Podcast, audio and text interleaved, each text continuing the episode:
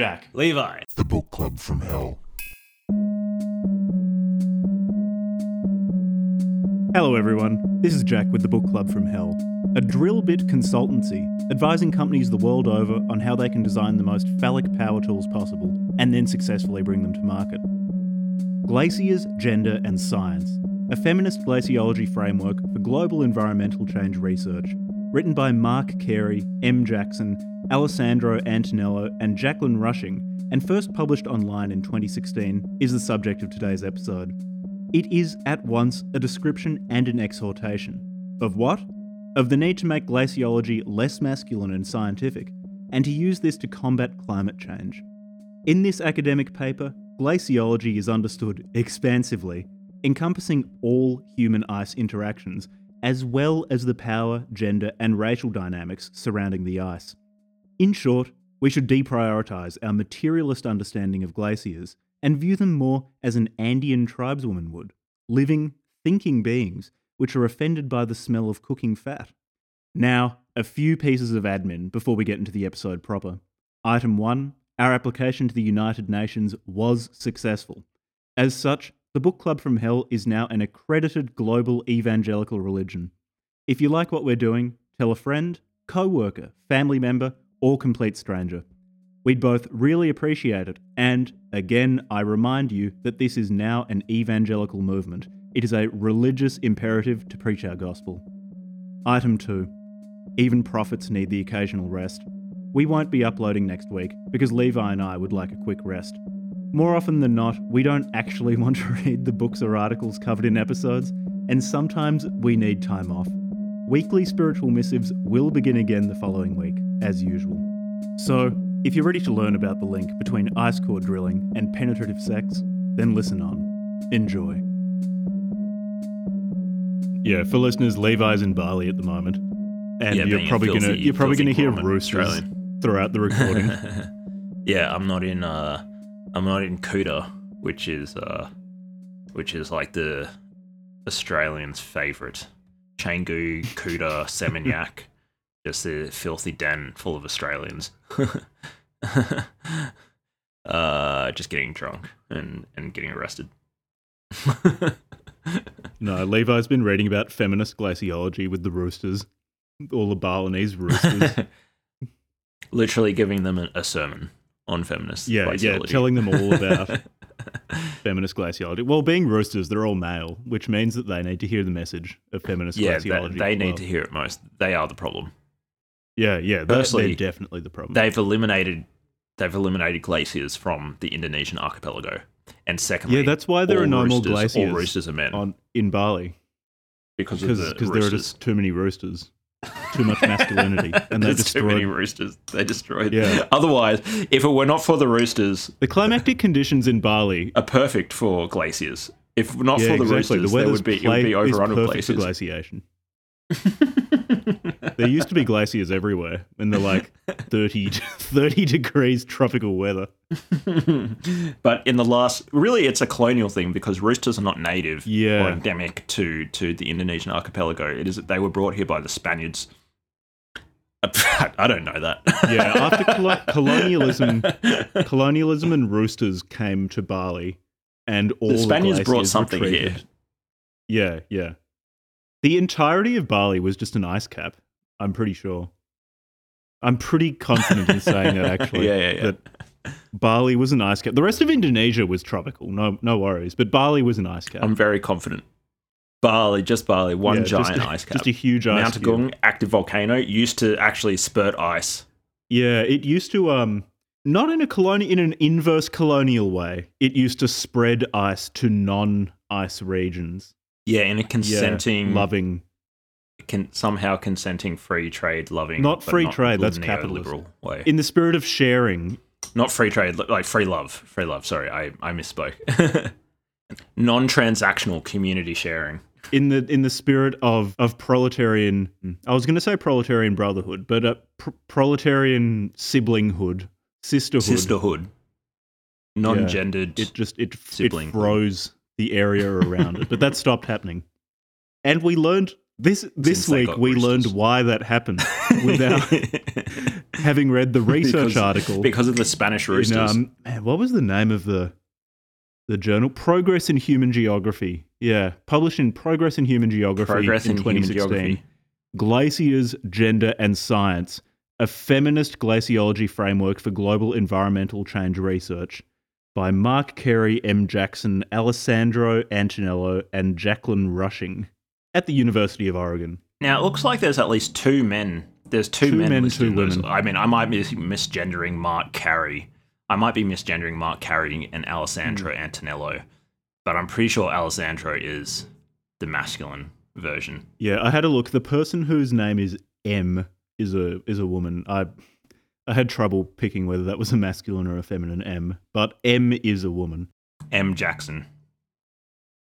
Is that her actual name. no, name? she has a M? real name, but she goes As by she just M. said, "Fuck I'm not sure. Maybe she really, really got into James Bond or something. I'm not sure, but M.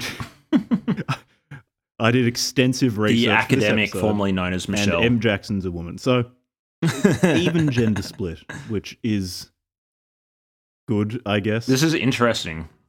Progress in human geography, because um, you know, uh, one of our friends uh, is into uh, is a geographer.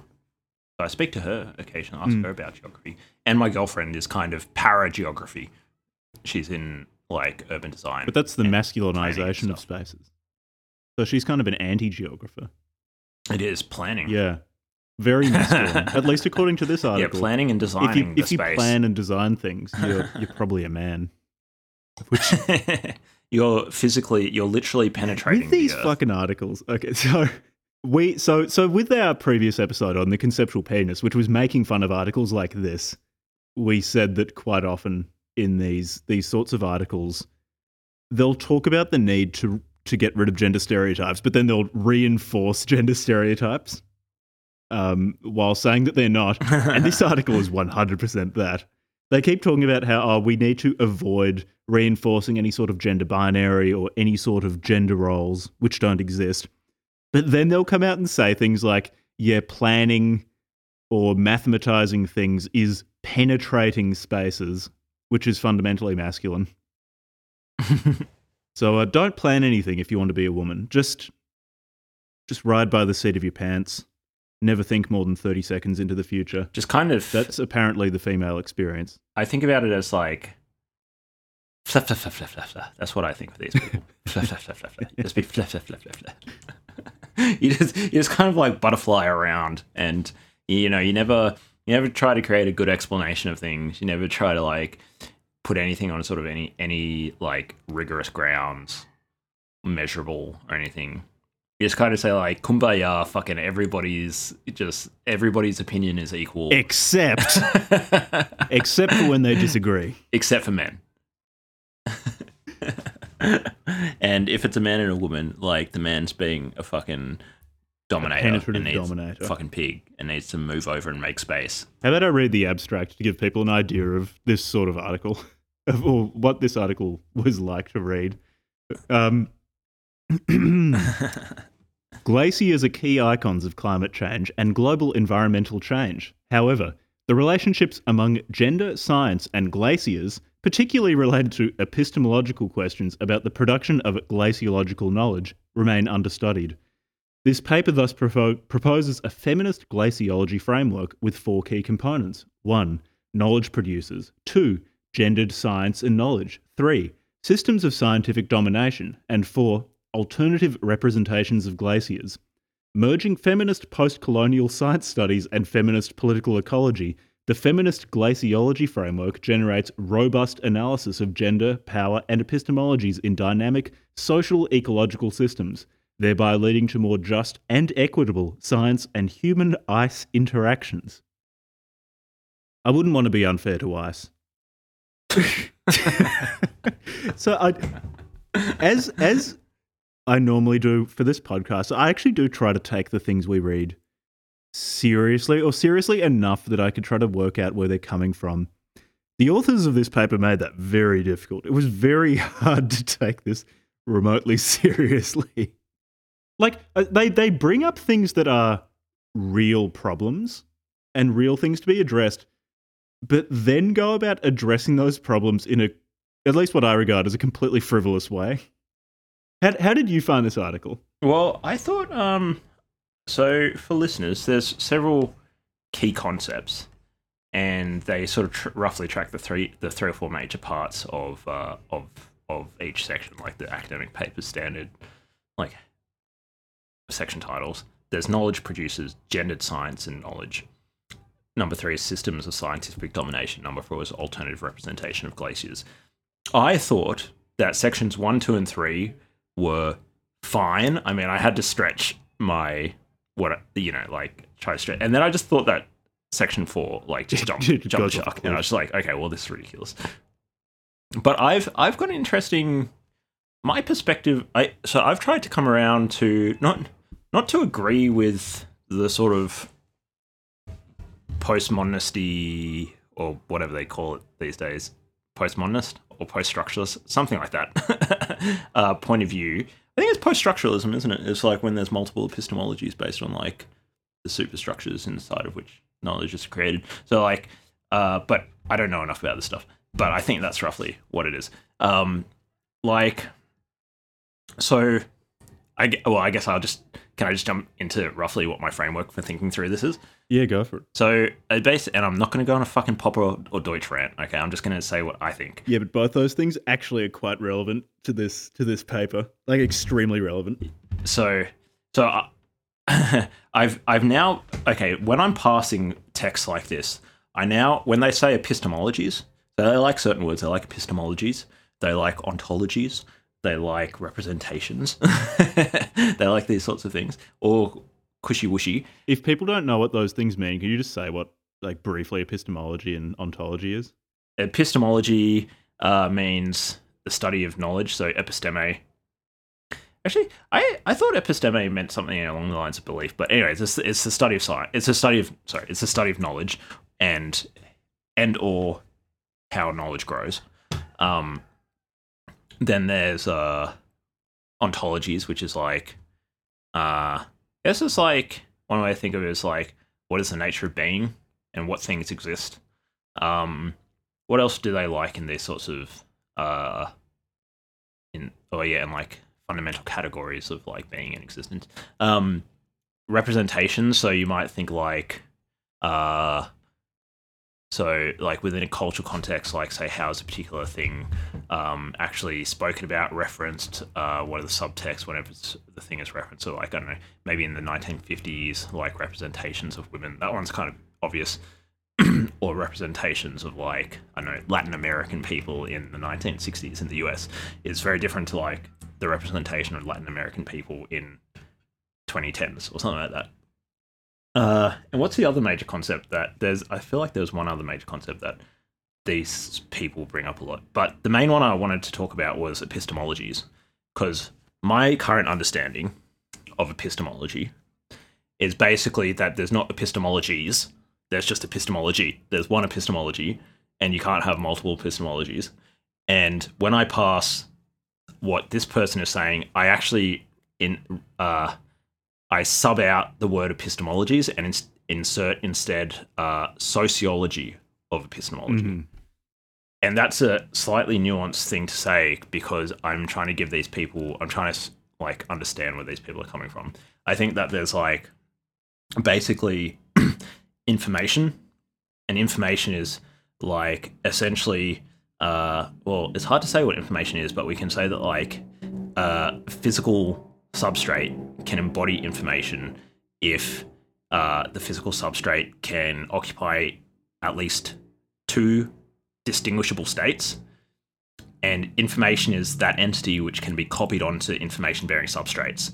Um, and when it gets copied, the creation of the second copy doesn't destroy the creation of the first copy. And so when uh, a system encodes information, that means that some part of its state space, so like if it's uh if it's like an electron around um like a a silicon atom, it might be like what valence around the like electron the the electron is around the atom. So if it's like a higher valence or a lower valence, we might say that that is encoding one or zero.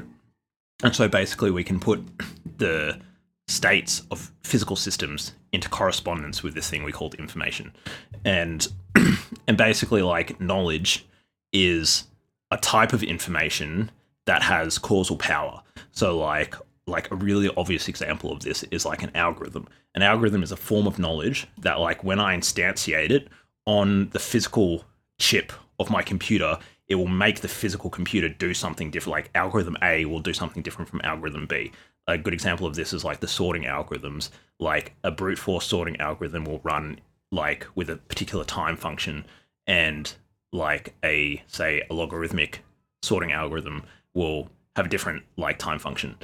And so an algorithm is a piece of information, but it has causal power. And and that information with causal power is knowledge. That's what I understand knowledge is. And basically, I'll just pull in Popper here to say quickly, like this view of knowledge uh, is a view of knowledge that can account for like what is going on in the genome. So like there's knowledge encoded in the physical like system of the genetic code. Um, there's knowledge. It also can account for like how algorithms work. It can also account for like the transmission of like knowledge from like one human mind to another. And so it's basically physical systems encode information. Some of that information, if it's causal, that's knowledge. And uh, and the only other caveat to that is that like um, like knowledge can correspond to the world. Um, and if it corresponds, if like a not piece of knowledge A and a piece of knowledge B both correspond to say like are both accounts of like the world, we say that like A is more true than B if A has more correspondence um, or can account for more facts than B. Um, and so that's what I think knowledge is. And when these people say epistemologies, what I understand they're saying is they're saying like the social context in which knowledge is created within it, like human societies and cultures and institutions. Mm-hmm. And so I'm kind of not invalidating what they're saying. What I'm saying is there's like there's actually something abstract and independent of the entity in the universe that we call knowledge. Like if there's alien species out there, they could also be they will also be creating knowledge and it's causal information that can correspond to the world. But they will have a different sociology of how that like knowledge is created and distributed within their societies and that sort of thing. Does that yeah. make sense? And sorry if that was a bit. No, that's that's really relevant to this this particular paper because a large part of this paper, as we'll talk about, is so they talk about the need to unsettle Western science from its central position, and I, I take issue with that idea of Western science. I I don't think it's yep. been specifically Western for quite yeah, I, at I least a few decades, if not a century. Like that's that's a very old or antiquated opinion. Yeah, so the relativization of uh, explanatory knowledge is anti is, is is what I like Deutsch would call anti-rational, mm. and I, I, would say like I strongly disagree with that. But to the degree that if you want to say that there's like a Western sociological context yeah. around like say like I can engage in that yeah, conversation, yeah. which is it went through, through that lens. I can look at an article like this with a lot more like um, I guess like uh, what would you say, like open mindedness, I suppose. To be honest, to like, especially to listeners, because you know my beliefs. Like, I'm not, I'm not inclined, like, temperamentally inclined to be generous to this form of thinking. I regard it as often pretty frivolous. so, like, I'm, I'm making a big effort to be. Jack's just like, fuck these people. Especially when they'll they'll say things like just things that I consider to be really racist. Like, much of this just gives the impression, or at least I get the impression, that the authors, on some level, think that non white people or non Europeans just don't understand the world rationally or in any sort of causal way and should be kept in that position because the authors don't like the West or something like that. It's fucking unbelievably paternalistic. Absolutely fucking unbelievably. Like a lot of it feels extremely racist to me.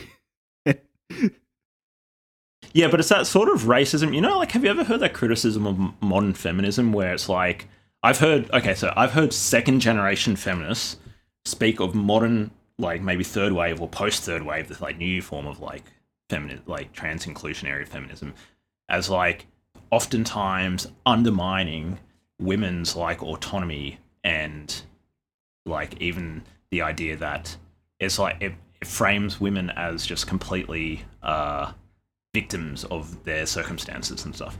Like analogously, non-Western people in an article like this, what they don't realize is that they're, it's like it's like they're playing like oh little daddy uh, Mm. like a daddy and there's this little indigenous person and they have these funny stories about the world and they can't possibly understand like how glaciers Mm. work so we're just going to like deconstruct western science and then not actually like treat uh the say like indigenous peoples in the andes or whatever with the dignity of like actually holding them to like holding like criti- criti- like critically analyzing what they're saying Yeah, it's this view that if you're not if you're not either like from Australia, New Zealand, North America, or Europe, you're you're just not equipped to hear, say, rationalist explanations of the world. Otherwise, your worldview will crumble, and that's and like you just won't be able to handle that. And so we need to fence off all of these noble savages. yeah the noble it's like it's So the noble savage side. they're comfortable. Like it just to me, it feels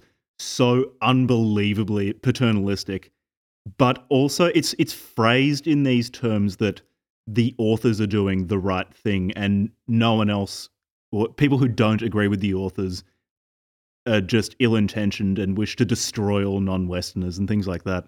So, and I, I was just saying, like, I am not inclined to be generous to this sort of worldview. I, I view it as extremely counterproductive. So I'm making a really big effort this episode to be open minded. It's a good exercise for me. Yeah, and I'm going to caveat everything I say in this episode with like, oh man, excuse me. I don't know if that burp came through, but that was a that was a whopper. um, I, uh, Just being overly, you're trying to suppress your overwhelming masculinity, just belching into the microphone.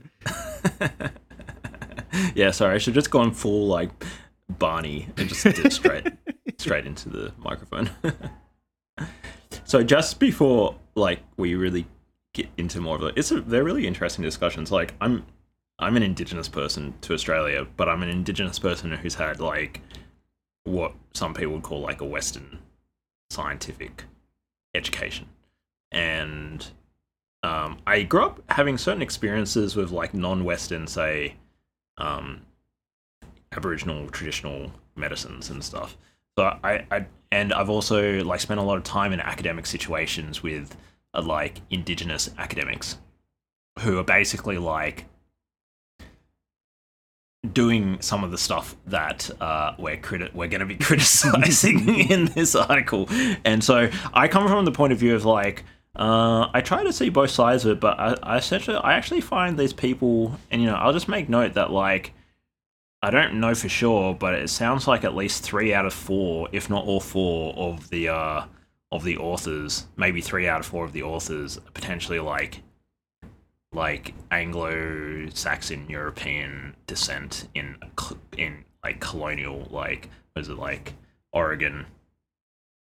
Mm. you know like yeah Oregon.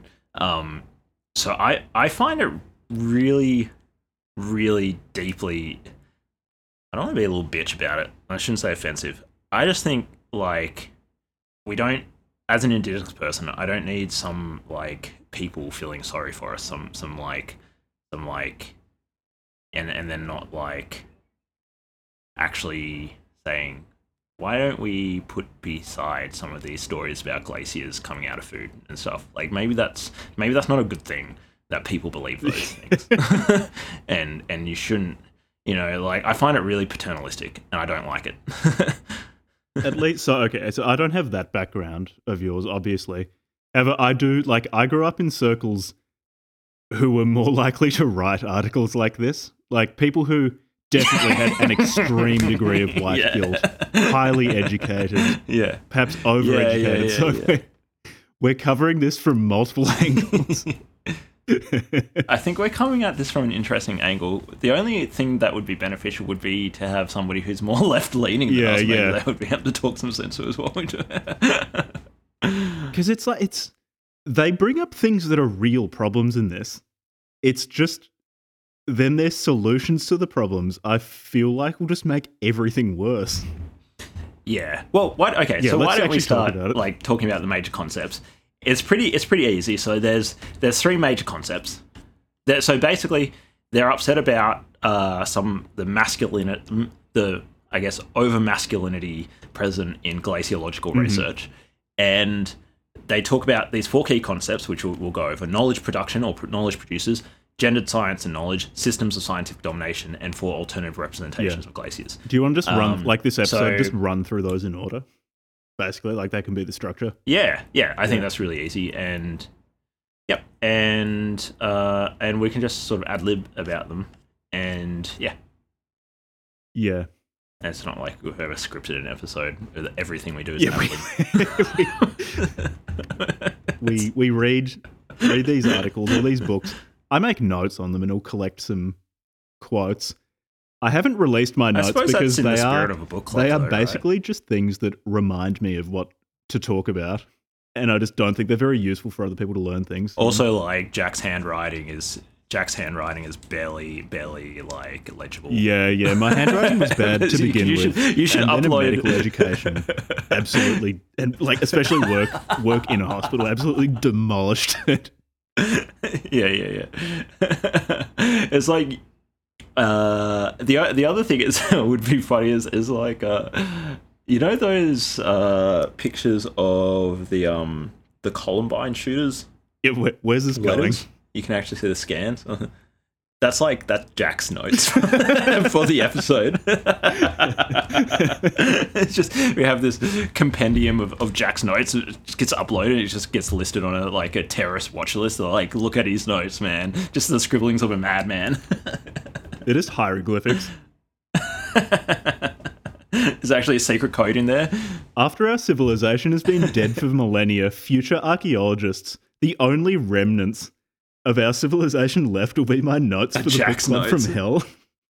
I just imagine all of these people, all of these people in future universities sitting around trying to work out what my notes mean, yeah, and then transcripts of the Discord server. yeah, I imagine San Marzano might like sponsor a Jack Notes like uh, Time capsule. conservation effort and just yeah time capsule just engrave them on titanium or something like that put them in the arctic and then then future generations will just have like a backup of github and jack's notes to this show Yeah, yeah, yeah. And they'll try to res- resurrect the English language from my notes. shakespearean Yeah, exactly. shakespearean jack It'll have, because it will be old, it will have an air of refinement about it. So okay so knowledge producers. So this is this is like one of the key parts where i was talking about like the sociology of epistemology?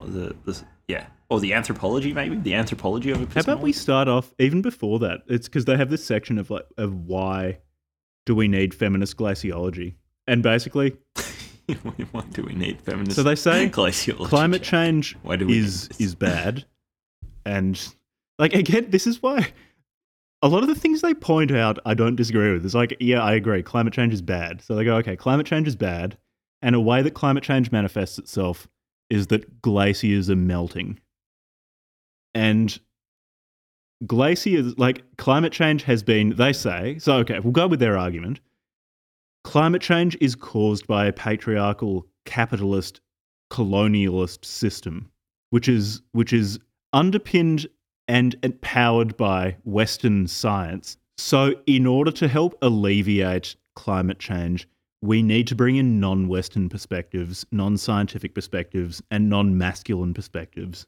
to try to counteract that so, feminist glaciology seeks to bring to the forefront of glaciological research knowledge that has been previously marginalized. So, they call it folk glaciology. So, and okay, no, no, I, I said that I was going to try to be generous. So, the perspectives, I want folk science in everything I do. I want, you know what? I want folk aerospace engineering the next well, that's time I okay. So, f- okay, for a second, I'm not going to be generous. It's like, it's basically they've just, they're the sort of white people who just look at anything that's non non European and immediately go, oh, that's so beautiful. It's just, it's especially when people start describing things that are foreign as beautiful. I'm like, "N- you're not taking this seriously, are you? It's like you're just saying that because it's not from your culture. it's basically they look at everything ex- that, that's not Western. Like not being Western is the criterion which they care about, the sole one, and they look at it and go, "Okay, non-Western, so therefore it's valid." And I like It's it. It's an overcorrection. Doesn't matter what the cultural context surrounding it is. I just Yeah, like it's it. an overcorrection to like. Um, I see it as an overcorrection to, uh, yeah, like Yeah, yeah. racism slash you know col- colonization. Pretty bad colonization. Yeah. pretty bad. We're not gonna, you know, I mean, I'm not going to. Jack might. Yeah, I'll, I'll defend I'm not going to get up sure. here and say that But- colonization is a good thing. but uh, but yeah, there's an overcorrection where it's like, you know, like for example, I'm in Indonesia right now, um, and uh, because uh, it's a former fascist state, I'm not going to say anything about the Indonesian government that would be bad because it's a great government, and I love the Indonesian government. Is it still Joko Widodo who's in charge? Joko, Joko Willing. Joko Willing. Yeah, yeah, yeah. Joko yeah. Willing's yeah, in yeah. charge of Indonesia. Nice. Yeah, yeah.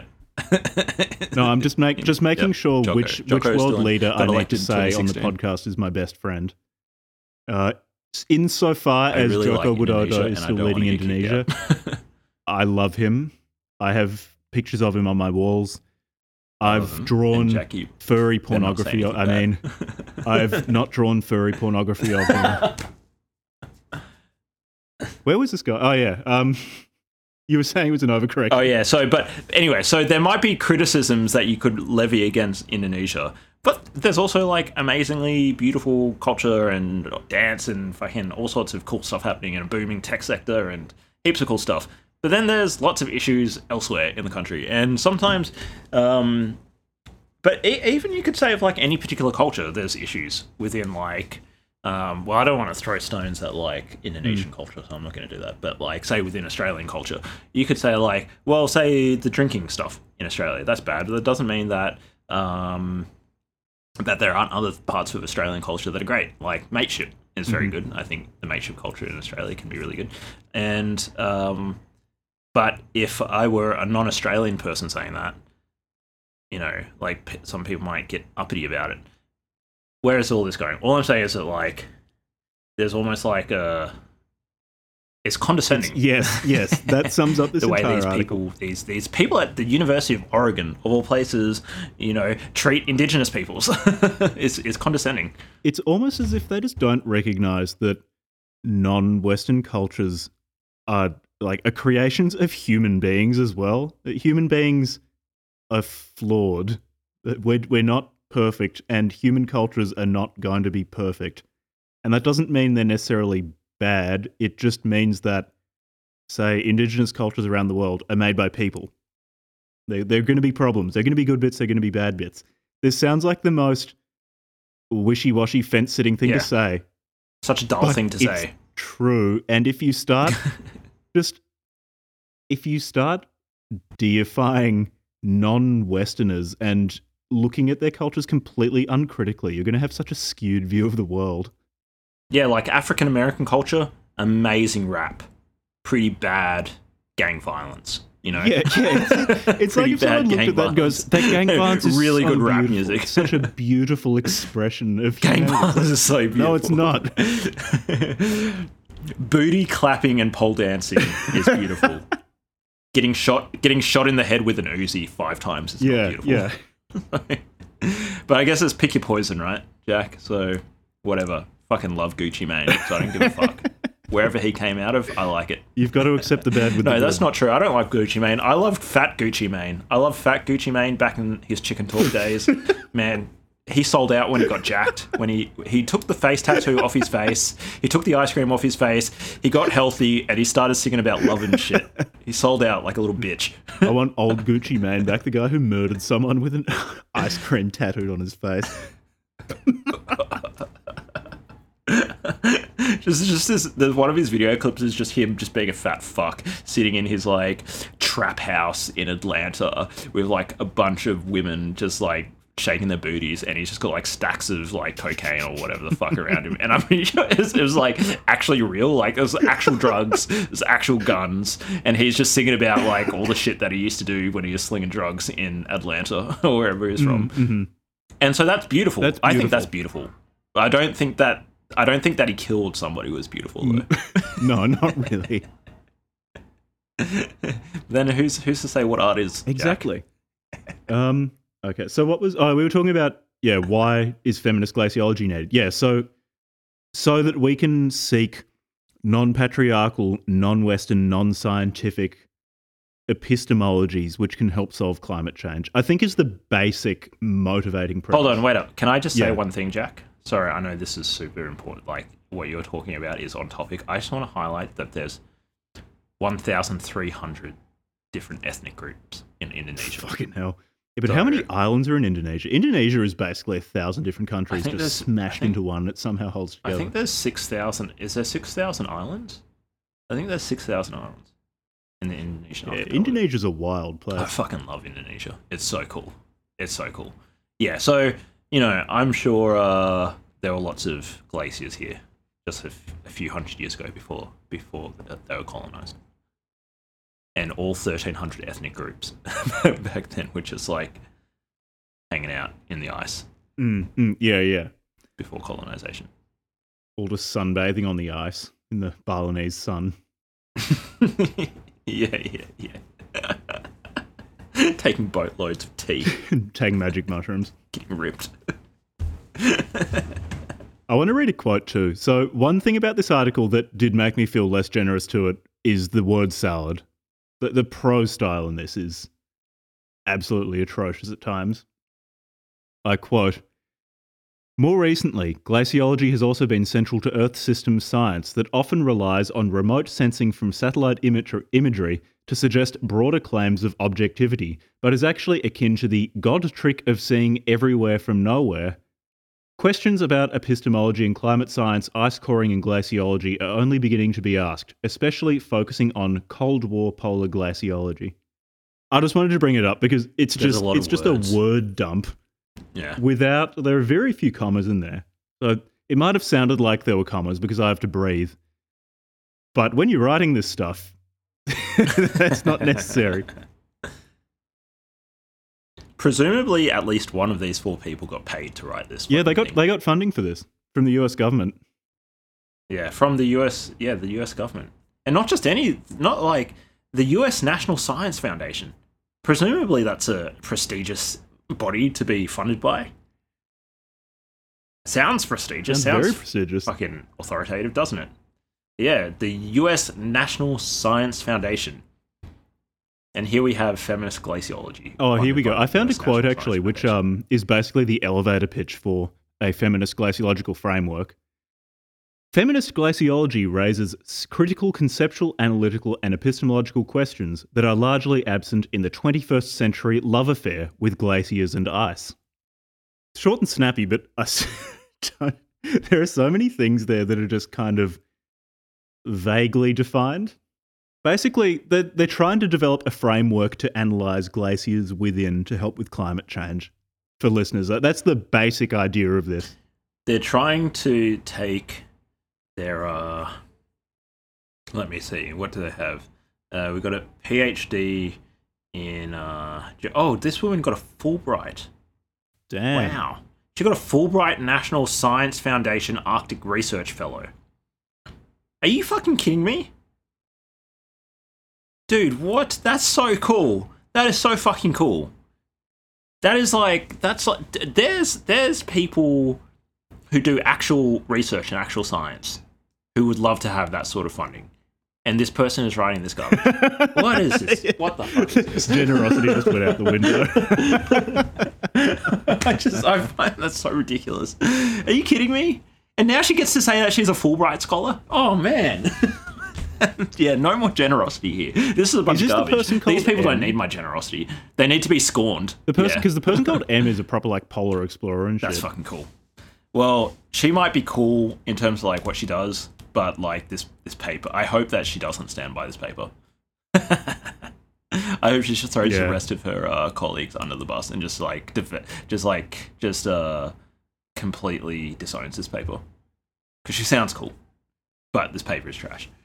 So let me see. Anyways, uh, oh, we got uh, environmental Knowledge studies, producers. romantic languages. Yeah, so not these are all like uh, Western knowledge. Here's the thing: where do they get off like being all like, oh, Western knowledge production is all patriarchal and shit, and they all come from No, Western but knowledge seriously, production- like being really Like- honest, how many people get tied up in knots about the need to eliminate whiteness, or the need to eliminate Westernness, or the need to eliminate, I don't know, the impact of the highly educated on knowledge production? Who gets wound up about Look, this stuff?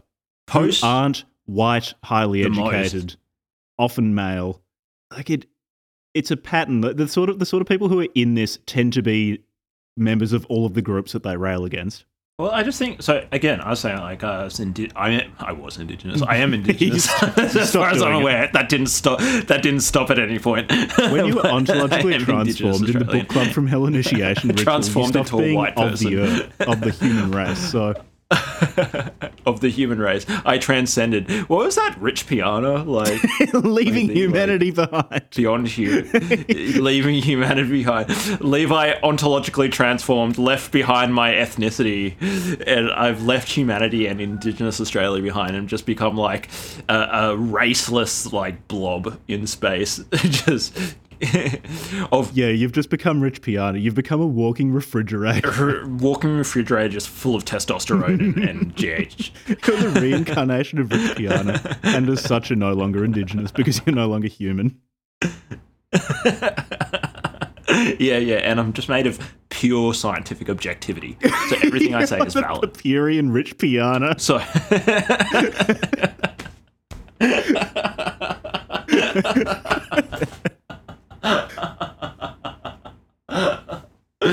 so um yeah so there there are indigenous so there's this whole conversation in Australia and New Zealand and um and and Canada um with indigenous academia where they talk about decolonizing methodologies.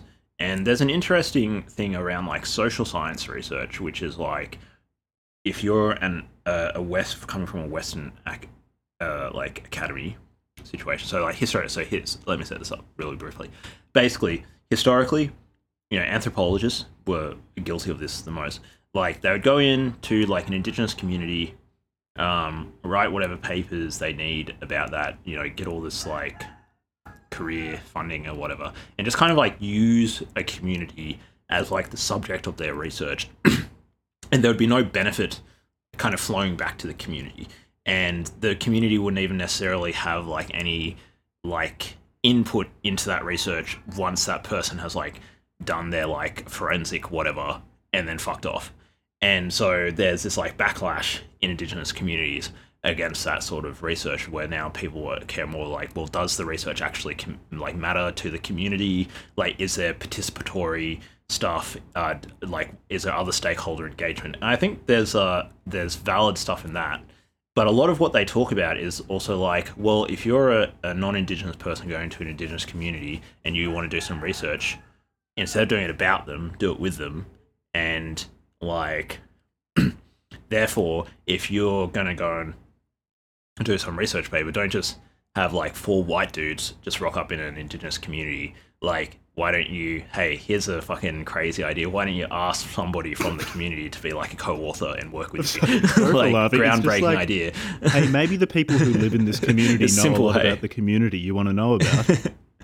yeah yeah yeah and i think that's all all valid and then I, when i so i'm coming from that sort of academic like thinking where i just think like okay like yeah don't come into my community and then study me and then like i'm a fucking animal at a zoo you fuck Yeah, yeah. and then i just see like okay potentially four maybe three but potentially four like you know like Americans from the University of Oregon just like put up in oh look these indigenous people from the Andes or whatever the fuck. Like let's just use those as our like anti-western like punching bags. Mm-hmm. We can we can like hide behind the poor indigenous people and say like oh yeah this person has this like folklore about glaciers so like fuck west fuck the west. So from the perspective of someone who who's definitely like m- more left the world of like overwhelming white guilt that makes you describe everything that's not white as beautiful it does strike me that mostly these Jack's gone the other way Yeah, exactly I, I- it's just really like i wear my ss Varg. uniform when i go to bed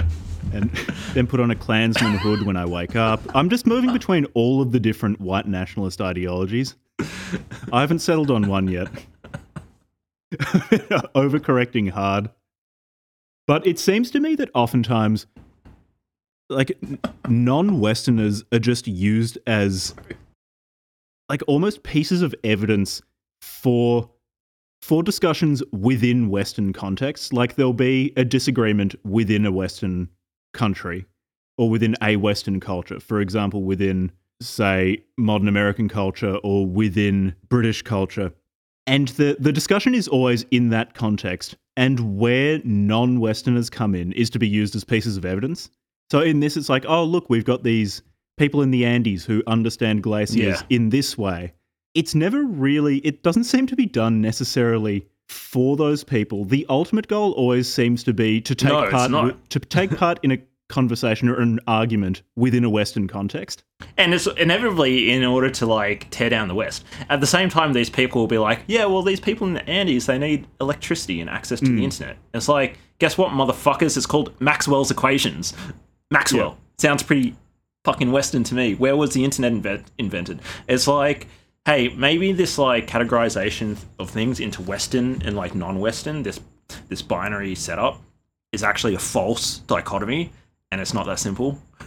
Yeah, know, yeah. like, we'll get me. around to this and probably talk about it in more detail, but they do say that the scientific method of understanding the world is Western and ex- like exclusively Western. They almost seem to be saying. And then what would they say to somebody and we like need me? to look for alternate views of it. The thing is, I disagree with that quite profoundly because it hasn't just been the West performing, not like say knowledge generation using the scientific method for a long time. I mean, so you look at the Chinese; they're it's a scientific Yes. powerhouse, and last time I checked, China wasn't Western. So you look at the the South Koreans, like again, industrial and scientific powerhouse, they're not Western. It's uh, it's it's this intellectual tool that most most of the most of that intellectual apparatus arose in the West or was first assembled in the West. The thing is, it's such a powerful intellectual tool that it is spread around the world, and the cultures which have adopted it have been able to generate knowledge in a way that they just weren't able to before. It's just like it just hasn't been Western for a long time. Generate unbelievable amounts of wealth. Like, is it just like people don't understand? Just like, man, all you got to do is like go to a fucking country where they just haven't had as much time for like capital to develop and as much, uh, you know, um, how would you say, like adoption of an open society ethic and like science and technology. Like even there's certain parts of Bali, like okay, there's certain parts of Bali which are like pretty westernized, so to say. But like other parts of it, you just you just drive around. It's like people are fucking poor. Yeah. Like people are dirt fucking poor, and it's completely fucking patronized. And there's parts of Australia where you just go, in, you know, like rural, like deep fucking Western Australia or Northern Territory. Like you go into those communities, and like on the one hand, it's like, uh, okay, like we don't want to tell people how to think or how to behave or whatever, but people are dealing with real fucking issues. You know, like P, like kids with their like not able to breathe properly in certain parts of like the Northern Territory because uh, the particulate matter in the air is too fucking is like is this fine dust is this fine dust and what those people need is one on the one hand like filtration systems in their air conditioning and two they need the actual human capital the, the like the knowledge production skills so that they don't just rely on like like a white engineer from Melbourne flying in, but like they can have people from their community solving those problems. And to say otherwise, I think it's just absolutely, completely fucking condescending. It's completely ridiculous. It's completely fucking ridiculous. I do get the impression with this article that they're basically And that's saying why- that, that Sorry, I'm getting fucking. This pisses me off, man. Now I'm getting pissed off. Sorry, why don't you talk and I'm, I'm gonna go take a slash. I was getting really worked up when I was reading it, and I had to go and vent to my wife because it does feel like what they are. We will actually discuss parts of this paper in more detail soon, but I'm sure we'll also vent while doing it. It just feels like that this is a real ideology of entropy, and specifically entropy of non white people. So it does seem that they look at non Western cultures and even non white people within Western cultures, they, they still hold within their minds, it seems, this distinction where they want those people to keep basically aspects of culture which don't generate knowledge to nearly the same degree, and to prevent them from forming cultural systems to generate greater amounts of knowledge and get more wealth, more technology, and become better able to defend themselves. So I guess so. With colonization is is an example. So they they talk about colonization being bad, which is one of the points of agreement I have with this with this paper. It's like, yep, you're pointing out a real problem. But their solution to it seems to be a very paternalistic one in that you'll get the technologically very advanced society. So, for example, Western society, and then take some sort of society which just hasn't been able to generate as much capital, as much knowledge, or as much as much technological advancement, and basically have that culture exist almost as a subordinate culture under the protection of the wealthy, high knowledge culture, and to just keep things that way. And it just seems like a really unsustainable way to have a culture, to have one culture that exists basically so long as the wealthier and more powerful culture is willing to support them. White savior. I just stuff. think if you want to maintain cultures, the best way to do it is to have that culture have the ability to generate wealth and knowledge so that they can defend Here's- themselves. okay, if I can summarize it. Okay, so this there was this paradigm in uh in in oh man, sorry, I'm sorry for cutting you off. Do you want to finish that thought? No, no, no, go for it. There's this. Okay, so there's this. There, okay, so there's a lot of bad stuff that happened in Australia in the Australian history between like Aboriginal people and early colonists, and like all you have to like for all those non-Australian people, like just go and look it up. Like there's this guy named Henry Reynolds. He's got good stuff uh, that goes in great details. Uh, there's a book Why Weren't We Told? Every in my opinion, non-Indigenous Australian should probably read a book like that, um, or Dark Emu. But there's also stuff like uh, there's some bad stuff that happened.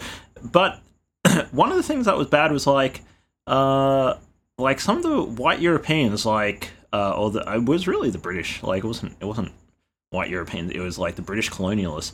Like, they came in with the attitude that they were actually doing the right thing.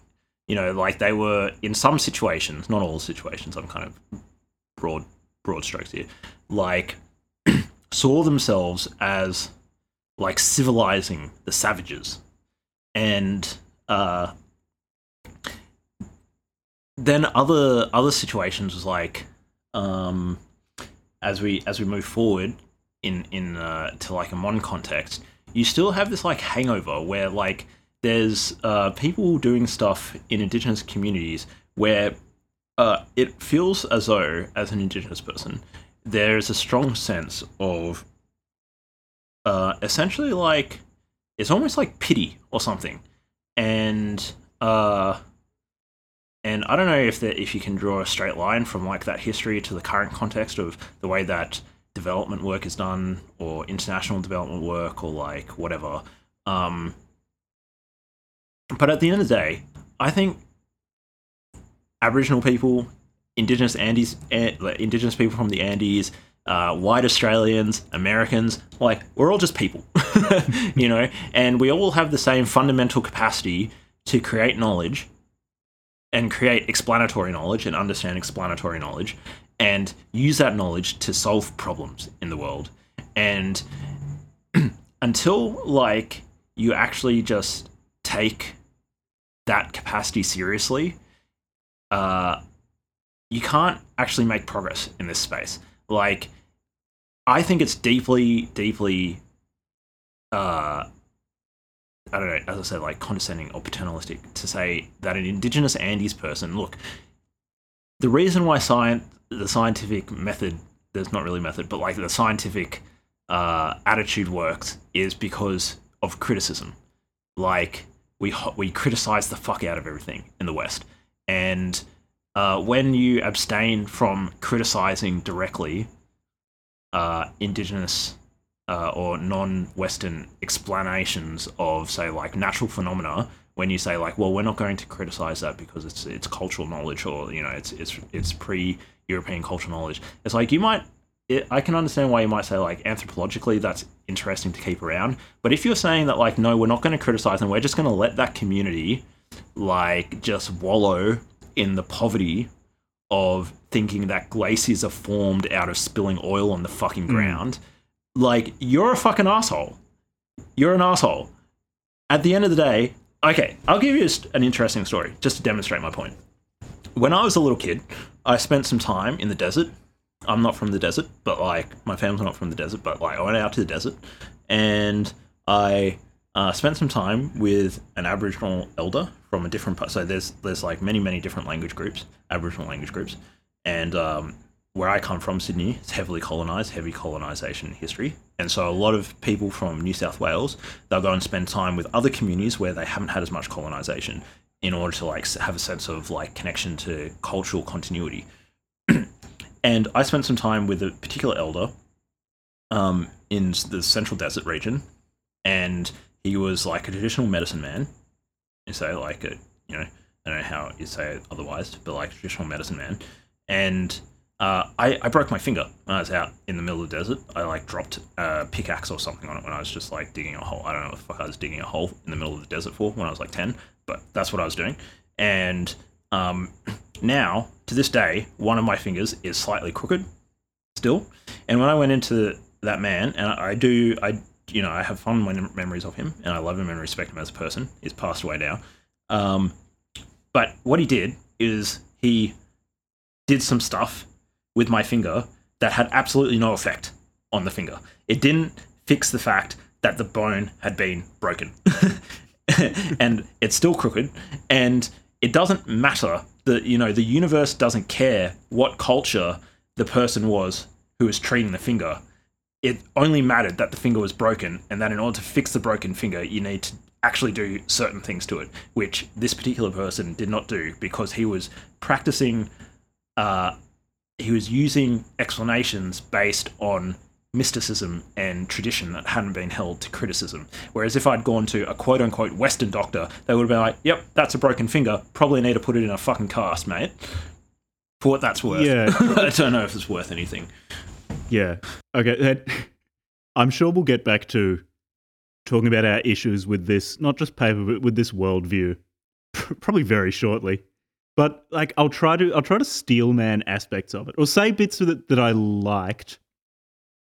So in the part of so the knowledge producing part, it says that okay, men and masculinity have dominated glaciology and science more broadly, at least historically so women were excluded from you know, from universities and from science. They weren't taken seriously. Their contributions, when they did make them, weren't acknowledged or were just attributed to a man. Yeah.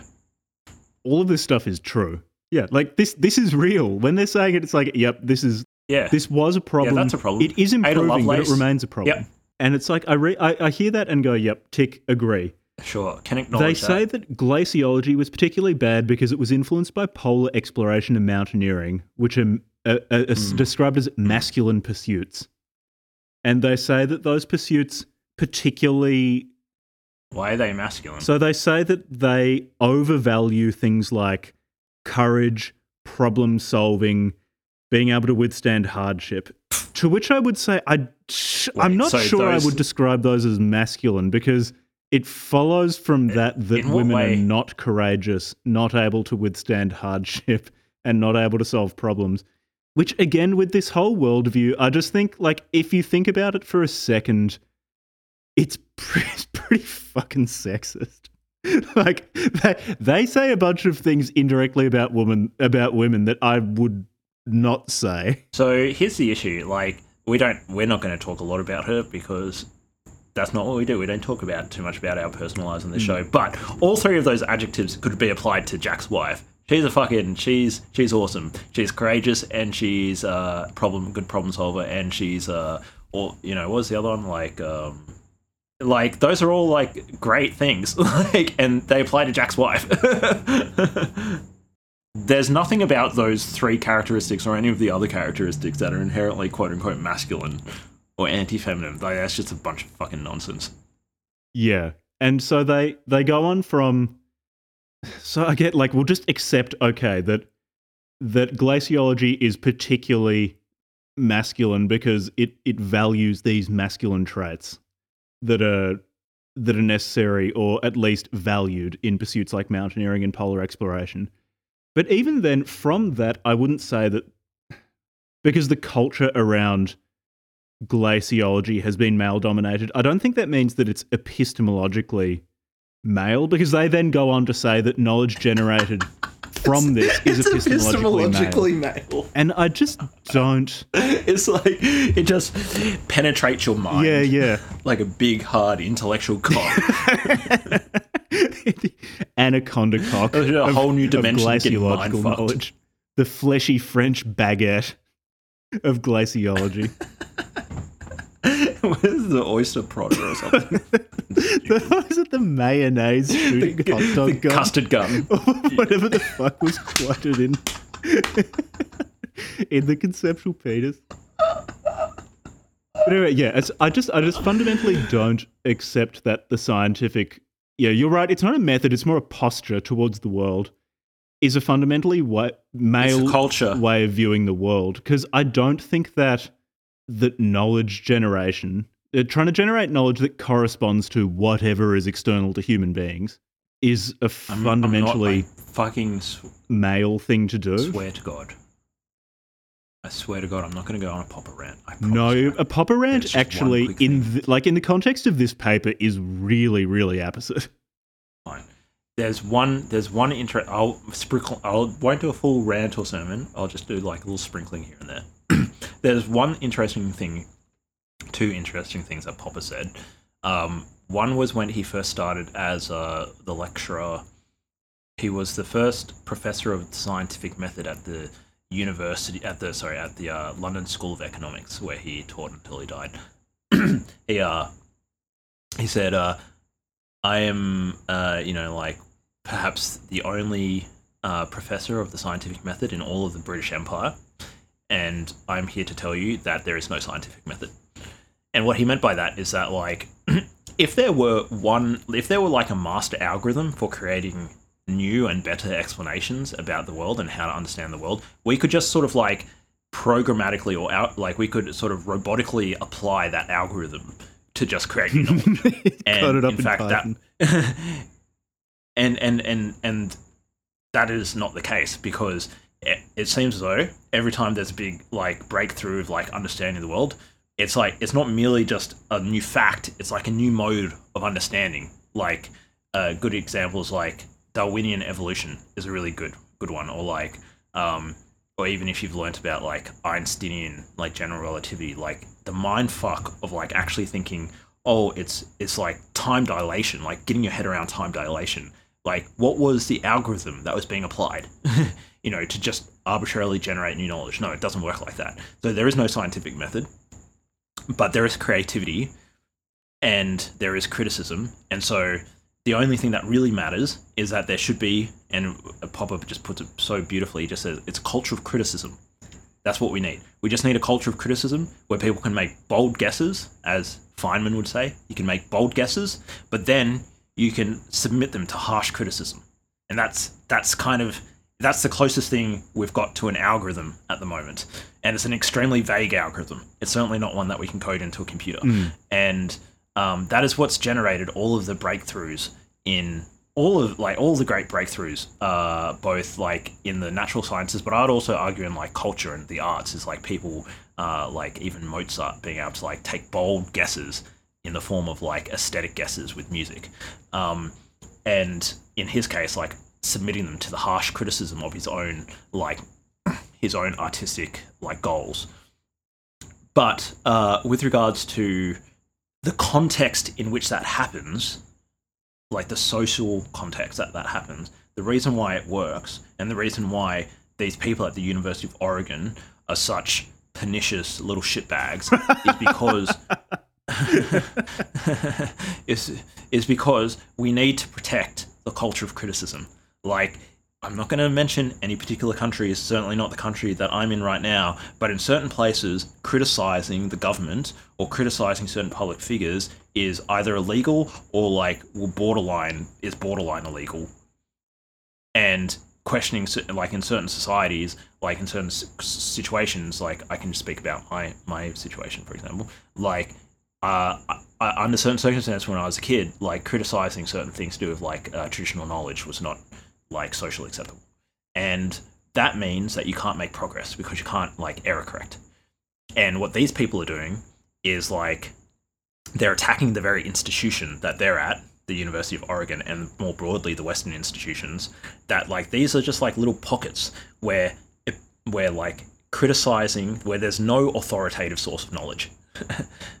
there is no authoritative source of knowledge, and these people are like saying, "Oh no, like the Western institution is an authoritative source of knowledge, and it's like going out and destroying like the indigenous Andes knowledge, and they're creating this like false good guy, bad guy, uh, villain, victim like narrative in the world, which is just not it's just not true. Like it's not true, and it's not Western. And I, will give like the the clinch, the, the sort of like the thing that should really just put this to rest, this the stake in the heart of this fucking issue, is that the current world we're living in, that's been created by the European and British Enlightenment over the last 500 years and has extended out into the rest of the world, it didn't have to happen now. It could have happened in in Hellenic Greece. It could have happened in Baghdad, and it could have happened in Florence. Those are at least three situations that I know about historically. There might have been other situations where it could have happened where like free people were able to start criticizing knowledge and institutions and rulers and that sort of stuff, and they were quenched by basically like overzealous authoritarian regimes.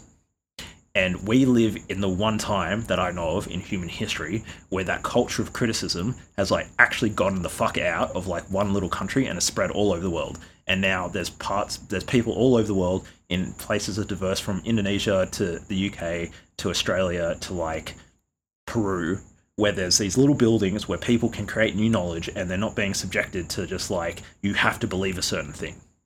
Yeah, and I'm I'm optimistic that that like that genie's out of the bottle. I think in individual countries, like I don't know, if the University of Oregon geography department got to determine the the cultural direction of North America, then I'm sure that this this culture of being able to error correct would die out pretty quickly. But the thing is, it just gives a culture such a massive competitive advantage to have this sort of ability to self criticize that like it's given that it's gone global, it is going to be present in some place. It's going to it's going to allow for such an advantageous amount of technology and knowledge generation versus places which don't have it that I think it will survive. But it doesn't have to be in the West. Yeah, science science is Mr. Worldwide. It's Pitbull. Yeah, it's Pitbull. Gone, it's gone global. Pitbull is actually the global ambassador yeah. of science. Pitbull is the global ambassador for science. I, I tr- damn this this episode's actually gotten me into rant mode. Fuck me. the the Nobel Committee just just for the next thousand years decides to keep awarding all of the Nobel prizes to Pitbull. They're like, nah, look, this to, to Mr. Worldwide is basically the, the scientific posture in one in one bald king. He gets awarded the Fields Medal. He gets awarded the Turing the Turing Prize. He gets awarded like just every single scientific prize ever. Yeah, every in, year, in all categories. Mr. Worldwide Science Ambassador for the Human Race. Bitch. We shoot him into space so that he can evangelize to other other cultures on different planets. He's like uh, Here he's like um, among us. the blue guy out of. he's the greatest. Um, yeah, so I I know for some reason. Okay, Jax had to put up with me going through this bullshit. Like my girlfriend has, like other people have, of me just like like we say in Aboriginal Australia, like walking in two worlds. And it's like the idea of like trying to straddle both like an indigenous context, social context, and kind of a like post-colonial Australian context. You know, maybe people would have said white. I don't like saying white Australia anymore because Australia is such a multicultural fucking country. Anyways, like it's just a bullshit way to think about it. But like two worlds. Okay, so indigenous and like broader Australian worlds. My resolution to it so far has been, hey, actually, what we need to do is just be highly critical. like, uh, you know, like I've started the book club from hell with Jack, and a lot of what we do is just criticize everything. Yeah, yeah. so I strongly believe in in uh, or strongly value the culture of criticism, and part of valuing that culture of criticism means that on the one hand, yes, I think there's some valid criticisms to throw at the Western or whatever institutions, and especially historically. But you could even say there's still stuff today that needs to be fixed, and that's great. We can fix those, but we don't fix those by all this nonsense around just like let's pick an indigenous community or uh, a particular demographic group, whether it's transgendered people or women or whatever, and just use them as like our shields to like essentially what they're doing is they, it's kind of like this weird it's this weird paternalistic scapegoat move that these academics have pulled. Mm, mm. Yeah. And then, okay, so being generous, you could say that this article represents an attempt to criticize, you know, to, to self criticize within the Western context. And that's Yeah. like that's good. That's how I- we I generate new knowledge. But simply simply the act of criticism doesn't mean that something is valid. Like just criticizing something No. in itself is not useful. You need to be criticizing with like what what I would regard as in good faith, like criticizing to generate something new rather than basically criticize and then having criticized just put in place whatever you like whatever intellectual structure you've come up with and because you have criticized say that that somehow validates your suggested way of living or way of viewing the world So I like the way that you put it before. It's an ideology of entropy. I think that so perfectly encapsulates like some of the attitudes that like people like this bring. well, it's just it's just like the roll up and they just hate- ideology Hate the West. Yeah. What a bunch of bullshit. What's- But here's the thing: is like the the only no no go on I, I was just i was just going to say something rude no go you're probably going to say something much more constructive it's okay. Like the criticism's super important, but like when you criticize something, bring forward like um, I'm talking. Not I'm not talking about this book club because on this book club we reserve every right to just talk shit and be n- absolutely not productive at all. but this is a we're this is a, entertaining people This is a paramilitary operation. Yeah, we're entertaining. We are not the paramilitary wing of book club from hell is our constructive response to the world yeah, this is an entertainment podcast where you get ranted at by Levi every now and then spontaneously. Fuck me. This this this topic has gotten me worked up.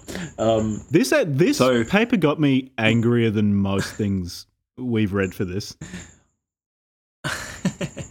it's like you got to go you, like criticize something good criticize except then offer like like be constructive about it you know criticize and then like add something like how do you fix it Yeah, because seriously, And like maybe these people are do think that they're trying to be constructive maybe maybe some parts of it can be constructive okay, so maybe. their their constructiveness is they propose a frame, the feminist glaciological framework, which okay, so so spoiler, their framework is basically we need to re- we need to hold all of these different ways of understanding glaciers as more or less equal.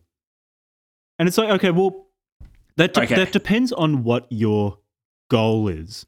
So if your goal is, for example, to document the different ways in which different cultures understand glaciers, fine. eh, Yeah, okay, document them. If your goal is to counteract climate change, which is the stated goal at the beginning of this article of the feminist glaciological framework, then their whole thing about how like they told a story about how they were in the Andes and they met with some like locals there who said that you can't eat fatty food around glaciers because if the fat spills it will become a glacier or it can make the glaciers slip and I don't know like pancake you if they run you over or something like that. And it's like Yeah, yeah, that yeah, it's- actually have you seen is that? not going to help us with climate change. I'm sorry. I'm sure it's a great story and it like it helps situate a certain culture in the world, but that is not going to change the course of climate change. Like that is flat out not going to help. it's like that scene from Austin Powers. I think the spy who shagged me was a Golden Gun, where they're in like they're in this they're in the roller like the, there's you know like one of those giant trucks that's got like the rolling pin on it, and they're like driving down this like secret lair, and there's one of the henchmen, the the guards, is just standing there so, shouting out like "Stop!" Oh, yeah, and it goes on yeah, for like two minutes of them rolling towards us. Stop! and then it just like squishes him. It's like it's like you in the glacier because you spilt your fucking like oil. The glacier starts like rolling towards you or like melting towards you, and you're just standing there going, "Stop, glacier, stop!" for like ten thousand years while it slowly grinds. Yeah, yeah, yeah, yeah. And then when it finally happens, you put it down to eating a BLT last Sunday or something like that in front of the glacier. So let me. Let, okay, so so okay, so here's a very good extract of. This is an extract from like some fucking academic who spoke to some people in some part of the world. I don't give a shit about the details. 'Cause Only expect the, The- highest levels of I- uh, academic integrity on the book club from hell. the glaciers these women speak of, I think they were in the Andes. Um, the glaciers these women speak of, explains Cruikshank, engage all the senses. The glaciers are willful, capricious, easily excited by human intemperance, but equally placated by quick witted human responses. Proper behaviour is deferential. I was warned, for instance, about firm taboos against cooking with grease near glaciers that are offended by such smells. Cooked food, especially fat, might grow into a glacier overnight if improperly handled. The narratives Cruikshank collected show that show how humans and nature are intimately linked, and subsequently demonstrate the capacity of folk glaciologies to diversify the field of glaciology and subvert the hegemony of the natural sciences. Okay, so that to me is the antipathy. It's just like it's just like that is the crux of everything that we've been mm, like mm. talking about. That is such horseshit. it's just complete horseshit. It's complete horseshit. Okay, what these people just said, if you take it as an explanation of the world, is not true. And it's not a matter of, oh, well, the Western science says that the glacier is made out of H2O atoms or H2O molecules, and actually the the local indigenous like knowledges say that the glacier is made out of the spirits of their ancestors. Well, both of those statements could be wrong, but they both can't be right. Mm. And Popper puts this just so beautifully at the end of he has an, an, an addendum to the, the Open Society and its enemies. And the addendum is this little chapter at the end where he's is he explaining like different parts of his epistemology. This is like an add-on to people who haven't read his epistemological works. And the the the little section is called uh, two wrongs don't make two rights. hmm And if you think that two like people come to have. yeah, yeah, he's a great writer as well. Uh, if, if you imagine two people, Jack and Levi, come to have a conversation, they disagree about something. and, uh, and we create a two by two matrix of the outcome of that conversation. Uh, and that two by two matrix is Jack and Levi uh, walk away agreeing. Jack and Levi walk away disagreeing because one is right and one is wrong. So that's two of the cells. And then the other one of the cells is like both of them walk away from the conversation disagreeing, but agreeing to. Uh, If you imagine like agreeing to disagree, where you don't actually make any progress because nobody actually just admits that they were wrong in the first place. Mhm. And both people just walk away just as ignorant as they were at the beginning of the conversation. And Popper's point is basically when he says like two wrongs don't make two rights, he was talking about he was leveling a criticism at, at essentially like relativism in all its forms, whether it's cultural relativism or like some other form of relativism, where you and I could just like I'm indigenous, Jack's white Australian, so we come and we have a conversation about like I don't know, like where does the water come from out of the ground? Does it come from the ancestors' spirits, or does it come from like a fucking spring up in the mountains or some other source? It's like if we disagree with it, like I'm wrong or Jack's wrong, but if we just say, oh, you know what, like ha ha kumbaya fucking ya, like let's just agree that like it simultaneously comes from the spring and it comes from your ancestors' spirits. it's, it's like that's not helpful. That's not a helpful situation to be in. That is a completely unhelpful situation to be in. And what these people are doing in this fucking article is they're doing exactly that. Yeah. They're not actually saying, hey, actually, these people who have generated these stories, maybe we value them for some aesthetic or historical or anthropological reason, but they're possessing that explanation and protecting it through cultural relativism or post-colonial whatever like ethics and they're not actually submitting it to criticism means that those people who have because those people don't just have explanations about glaciers that are false they have explanations about other things in their world that are false. And the fact that those explanations are full of mysticism and entities that don't exist and broken causal relationships between things means that when those people go to do stuff to fix problems in their lives they're ineffective it's also like it's it's just this it's it's what you said this um this condescending attitude because at the same time these oh actually I was about to say these people don't have a problem with westerners like, updating their their beliefs to more effectively solve problems. I think it's in some ways these people do have a problem with that. At least in theory. They do like it when those things, you know, make the Wi-Fi signal better or give them a better phone. But it seems sometimes that only westerners are allowed or you know, are, are adult enough to survive having their their beliefs criticized.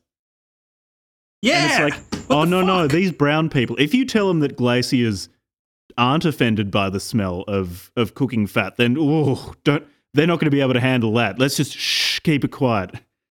This sounds dumb to say, but like they're people too. Like they're running the same hardware. I think they can handle it. They'll be fine. Like they're, they're not going to just stop being able to understand the world if you go, oh, maybe there are different ways of understanding the world and some of them actually allow for knowledge creation, for the creation of technology, which ultimately allows a greater ability to defend your culture. If you're if you're wealthy and have the technology to sustain yourself. Yeah, if you're dirt poor, your culture will go extinct.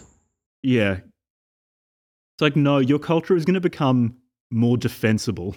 And here's the thing like, we can always say that, like, okay, like a particular, say, like, I don't know, um, say, say it might be like a, an, an aesthetic pattern within a culture, like, I don't know, like, like an artistic motif. I'd say, okay, that's one part of cult, culture. Um, and we might want to keep those. Or we might even say, that, like, for the purposes of, like, teaching our kids about morals, we're going to keep certain stories that are like not um, like maybe our ancestors would have considered them explanations of the world, but we don't consider them explanations of the world anymore. But they contain good moral knowledge, they're like allegorical value, and so we're going to keep those stories.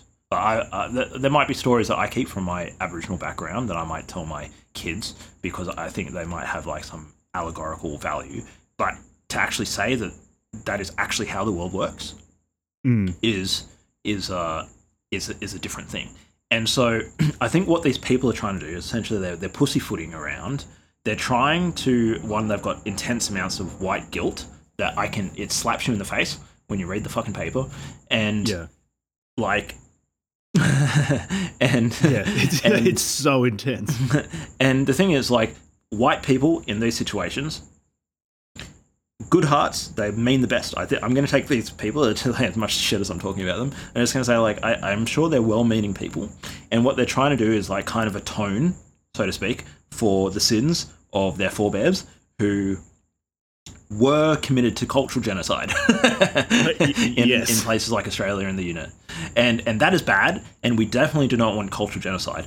But the solution to that is not to treat false theories as equal to good explanations generated through severe criticism and bold conjectures about, say, the structure of atoms and the way that, say, the energetics of the sun affect glacials, glaciers. Like that is just just not on. That's not how we make progress anywhere, regardless of what culture you come from. And to say that like the reaction the, the the solution to like making up for like the cultural genocide of like indigenous peoples or whatever all around the Western world, like the or the like places like America. The solution to that is not to then treat indigenous people like they're fucking children. Yeah, it's almost it seems almost encouraging them to cultural stasis. But just stop them from updating knowledge and just hold them in place and go, okay, no, this is good. Just stay that way. But the flip side is it is that like all these people around the world, like if you walk into like a village in like with with a few exceptions, which I, I will concede there are exce- there are exceptions to what I'm about to say, and I think those exceptions should be respected if if that's what the people want. yeah, it's like consent is very important. But most people, if they live in say a village in the Amazon and they don't they can't see anything after the sun sets unless it's by firelight. If you walk in and you show them a fucking torch, they will want it. They will want the torch. Yeah, well, the fact that They they're want the torch, and if you show them, like- they want light at night. Like if they're already using fire, they are already offering solutions to that problem. You're just coming in with a better They want solution. the torch. They want the electricity. They want the electricity. When they see fucking YouTube and just the infinite amounts of free education that you can get, they'll want. They will all look in in ten years. Everybody in the fucking Amazon will have an Android phone and they'll have an uplink to to Starlink, and they'll all be streaming. They'll all be able to get equal access, the same access that you and I have to Pornhub Yeah, and to MIT OpenCourseWare, a kid in the middle of the Amazon will be able to get an MIT education in in in computer science, full MIT computer science curriculum for free, completely for free in the middle of the Amazon. That's what they'll be able to get. And the idea that the thing that produced that Western civilization that that's somehow just completely bad and corrupt, and that we just need to leave those kids and those people in the fucking dark in the middle of the Amazon uh, when like it's pretty obvious that when you take them clean drinking water and like technology for like uh, like treating treating dirty water and providing electricity and like information communications technology those people want those things yeah. Gee, not getting giardia is great. They say. Yeah, like fuck me. It's like you know something something as simple- something that's always tripped me out is like I've been so up on my fucking high horse this episode. Yeah, but I'm the thing sorry. is, it's, but it's, been like when we talked about episode. Varg and we just said like this is this is dumb. It's in that same way, although a difference is I think Varg's malicious. I really don't think these four authors are malicious. I just think they're No, they're not They're being malicious. No, very misguided. yeah. Yeah, yeah, and you know I think um, okay, what if we try to give them benefit of the doubt or whatever, and just say like it's good to criticize the Western institutions. Some of the issues Hmm, in but that's Western how they institutions improve. are things like, institution, institutionalized institutionalized sexism, sexual assault on campuses. You know, like uh, you know, like the idea that uh, say a woman, a young woman, say 19 years old, goes to a lecture hall and you know there's a, an actual real risk that they might be sexually assaulted by their lecturer i think is abhorrent and does need to be called out. I i you know i know sexual abuse doesn't just happen to women but uh, you know like as far as i'm aware at least on campuses like there seems to be uh i mean it might be an over reporting thing or something like that but like it does seem to be a big issue. And i think like okay like fair enough call that shit out like get those fucking academics those in this case like male academics out of those fucking institutions fire them or press charges or whatever and fix that problem. But that doesn't mean that like the entire like um system is completely broken from the ground. Mhm, like we don't need mhm. to like get rid of it. We need to correct those fucking issues. Yeah. What about from the next part, the uh, gendered science and knowledge part? I found a quote which is it's wild the extent to which hyper progressive and Evolian thought regarding gender crosses over. So here's a really good quote. So, these scholars and others since have argued that the Baconian view of knowledge engendered a strong tendency in the environmental sciences to classify, measure, map, and ideally dominate and control non human nature as if it were a knowable and predictable machine rather than dynamic, chaotic, unpredictable, and coupled natural human systems. I love here that it maps onto Evler Land so well in that masculinity is this rigid, dividing, law giving system of domination, whereas the feminine nature is earthly, chaotic, and unpredictable. It's just like you could read this article in an Evolian way, and much of it would actually make sense from that perspective. It's fucking crazy. It's this weird thing where like the political, or I don't know if it's even a political spectrum, the the what the ideological spectrum just like wraps around on itself like a like a Mobius strip. It all And reaches it's like into the it's world like Terrence. McKenna. Yeah, and you know, it's like Terrence. That could that what you just read could have come out of the mouth of Terrence McKenna, or it could have come out of the Julius mouth of. Julius Evola. Turns out that M. Jackson is an is a devout Evolian There is a unity of knowledge, and it is metaphysician. Evolian. And there is a there is a unity of knowledge. I um I don't agree with with that. I don't agree with them. Yeah. The um another thing that in this section they talk about a lot, which I disagree with quite fundamentally, is they keep talking about how the scientific method or the scientific posture is fundamentally flawed because it has this they regard it as a childish view of objectivity, it- of the ability to be objective with respect to knowledge.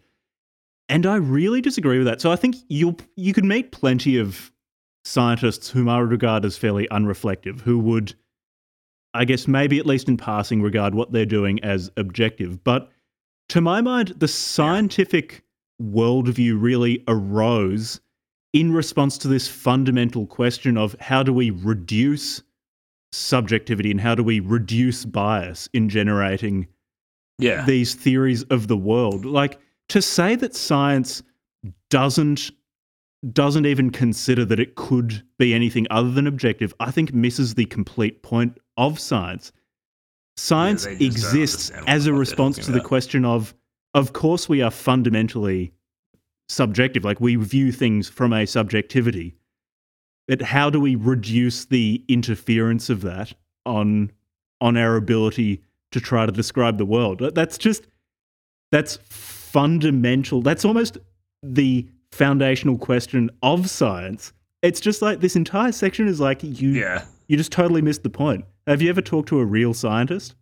It's uh it's the issue around like uh Thomas Kuhn and uh I, I think it's how do you spell it pronounce his name? I've, I yeah, Thomas Kuhn, he wrote the uh the structure of scientific revolutions.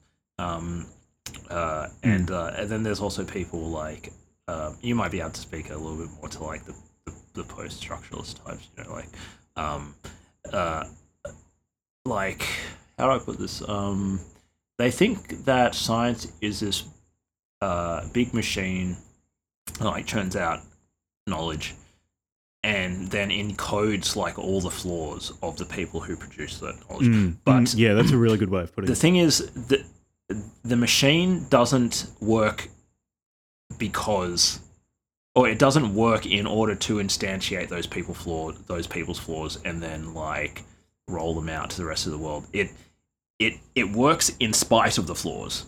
Like Yeah. the beauty of the scientific like culture, the culture of criticism and the scientific worldview is that we have basically we we basically just had the humility to say, hey, individually, we are all full of like mistakes and errors and and and um, and ignorance. And even when we come together, we we make a lot of mistakes. But if we just like keep at this thing, eventually, like over the course of many many years, in the case of some situations like decades or centuries, we, we will improve. And that is in spite of our flaws. We've Yeah. come up with a mechanism to make progress in spite of the flaws of all of the participants. Yeah. And I think just that insight. So, what you just laid out basically invalidates this entire section of saying that basically because most scientists, and especially those who came up with the philosophy behind science in the West, were male, it is in some way foundationally male and can't and can only ever understand the male subjectivity. And as I said earlier, the scientific method is a it fundamentally exists to address this problem of well I, I view the world from a subjectivity how can i reduce the the distortion of that subjectivity yeah this, this part just It's totally uh, missed the it's point prof- these people don't understand what they're talking about. So an, another another profound and interesting point that Popper made. Oh, it's just it's it was, it was I think I actually sent Jack a text message about this when I read this essay. There's there's this book called Objective Knowledge. It was written in, in 1972, so 50 years was the 50th anniversary last year of this book being published by Karl Popper, Objective Knowledge. It's a collection of some of his essays. One of the essays is called Epistemology Without a Knowing Subject. Yes, you did send me this. Yeah, yeah, yeah. Without a knowing subject. And it is a groundbreaking, like, when I read that, I was like, oh shit, that is what he's fucking talking. What he, he, what he's saying is that okay, like other people, like Ayn Rand and her, her objectivism, but also the Bayesian epistemologists, quote unquote epistemologists, but also the Kantians, also the empiricists. The the reason why they have all tripped up is because they weren't able to abstract a theory of knowledge outside, get the idea of knowledge away from the subjectivity of, of the person creating or engaging with the knowledge. And Popper did that. He was the first person who did that. And what he realized is hey, knowledge is actually something out there in the world, and we engage with it with our mind. He calls it the three worlds. It's a very interesting framework that he's thought of. Basically, as I was explaining at the beginning of the episode, like information is physically instantiated in like physical objects, like your computer that's running right now is dealing with is like interacting with information and and knowledge. And therefore like you could actually like in principle, not that you could do it in practicality, but in principle, you could specify the three-dimensional location of every instance of a piece of knowledge where it is on the surface of the planet. Like there's certain knowledge, say the theory of Einsteinian relativity, is not instantiated right now on a planet going around Alpha Centauri.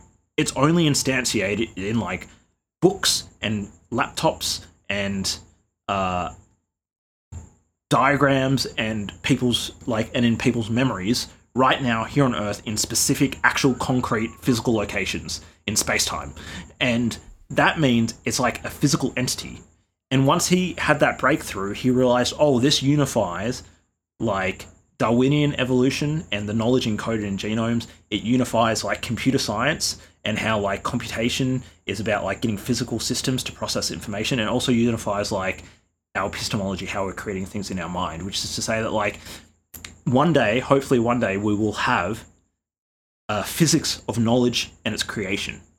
And we'll be able to talk about like here's knowledge out there in the world. Here's the laws that govern its creation and its growth and its distribution and all that sort of stuff. And essentially, like, what these people don't realize is that they think because they have this kind of subjectivist point of view that, in a way, the cultural instantiation of like uh, Western scientific values in institutions is a way of basically like imprinting the subjectivity of Western born people on all the other peoples of the world.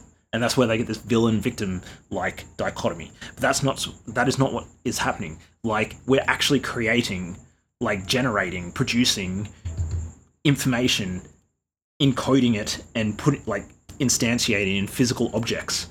And that knowledge is objective in the sense that like it object it objectively exists outside of the human like subjectivity so you you sent this to me and I read it, and that's the aspect that is it just feels so spooky, and it's the sort of thing where it's fucking crazy. I guess it's like in day to day, in in my day to day existence, I I kind of just think of knowledge as existing, like it's just a thing, like. The, the medium that it's encoded in and the knowledge itself are just kind of de facto think of as being more or less the same thing. But when you really, yeah, when you you think about how there is there's some sort of knowledge that exists independently of of whatever it's net, it's instantiated in, or it can be instantiated different ways. It just feels so spooky. There's there's something. It's so cool. It's and not the is... material itself; it's the the relationship between the constituent parts of whatever medium it's expressed in. That relationship is the knowledge in some way. It's just It's so beautiful. it's, it's so beautiful. spooky is the best way I can put it. There's something very strange going on. Yeah, it's a really it's a deep mystery, and uh, and it's it's it's that is the pathway towards answering the question of qualia. You know, like just for listeners, like the qualia, the qual- like I studied neuroscience in my undergrad. Shout out to names if you're listening. Shout, Shout out, out to names. Um, because names might said here. Well, I met him at the meetup. There's he said he was interested in studying, potentially studying neuroscience. So fucking go at it, man. So there's this deep question of like qualia. So like qualia are like the aspects of and the components of your subjective experience. So like the redness of an apple. You look at the apple, it's got a certain quality, qualia, quality, and that's happening somewhere in your mind. but like when we look at a brain, a physical brain from the outside in, we look at it and it's not like there's images flickering. We don't see it's not like an LCD screen or something. Mm. Like where are the qualia? We look at from the outside in and we don't see any qualia. But from the inside out there's qualia. Deep mystery. Yeah. okay. That mystery is somewhere to be found in this idea that like information and knowledge and its relationship to physical substrates, there's like an autonomy as, as like as like, like it's like uh it's like it um it's like uh you know like when you study the theory of computation, you study the theory of computation uh no that's a bad example. Um uh can I give an example? Like there's law oh, oh, here, oh no here's a good example okay so like when i say that like a particular algorithm has like some runtime complexity i'm saying like how like what like how many operations does the uh, algorithm take Mm. to perform as a function of the size of the input is it like an exponential or is it a linear like uh, growth function that sort of thing um, that is an independent that is a statement about the algorithm not about the physical hardware it's instantiated on. And if I take the same algorithm, put it on an M1 chip or an or an, or like I don't know, like uh, uh like an ASIC or no, not an ASIC because that's a no. Actually, that's a good example because that's Bitcoin. So like, there's an ASIC, there's an ASIC chip,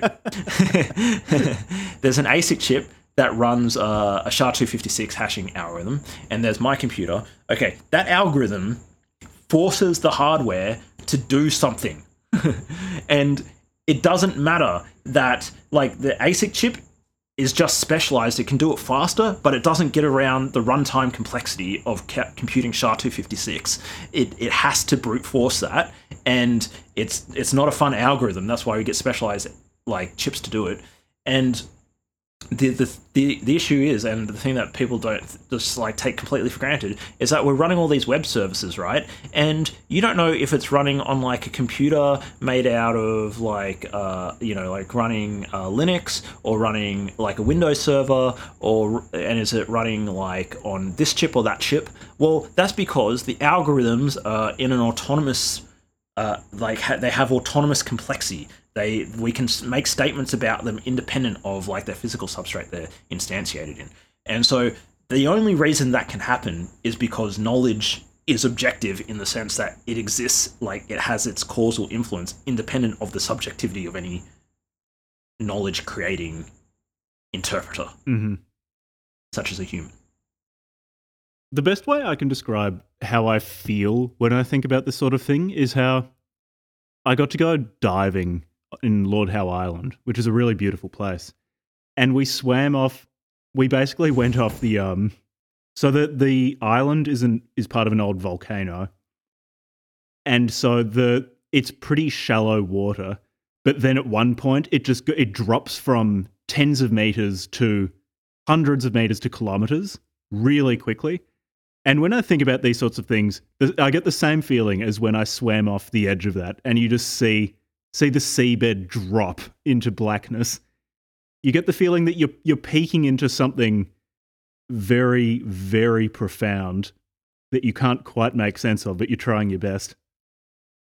Yeah, I mean that's part of what makes it so fun, right? Can I give you one more example why this is like so profoundly Yeah. like interesting what Pop is saying and why what these people these don't people don't fucking know what they're talking about. Like we have this issue in like the biosciences, right? Where it's like, okay, what is the unit of like um evolution?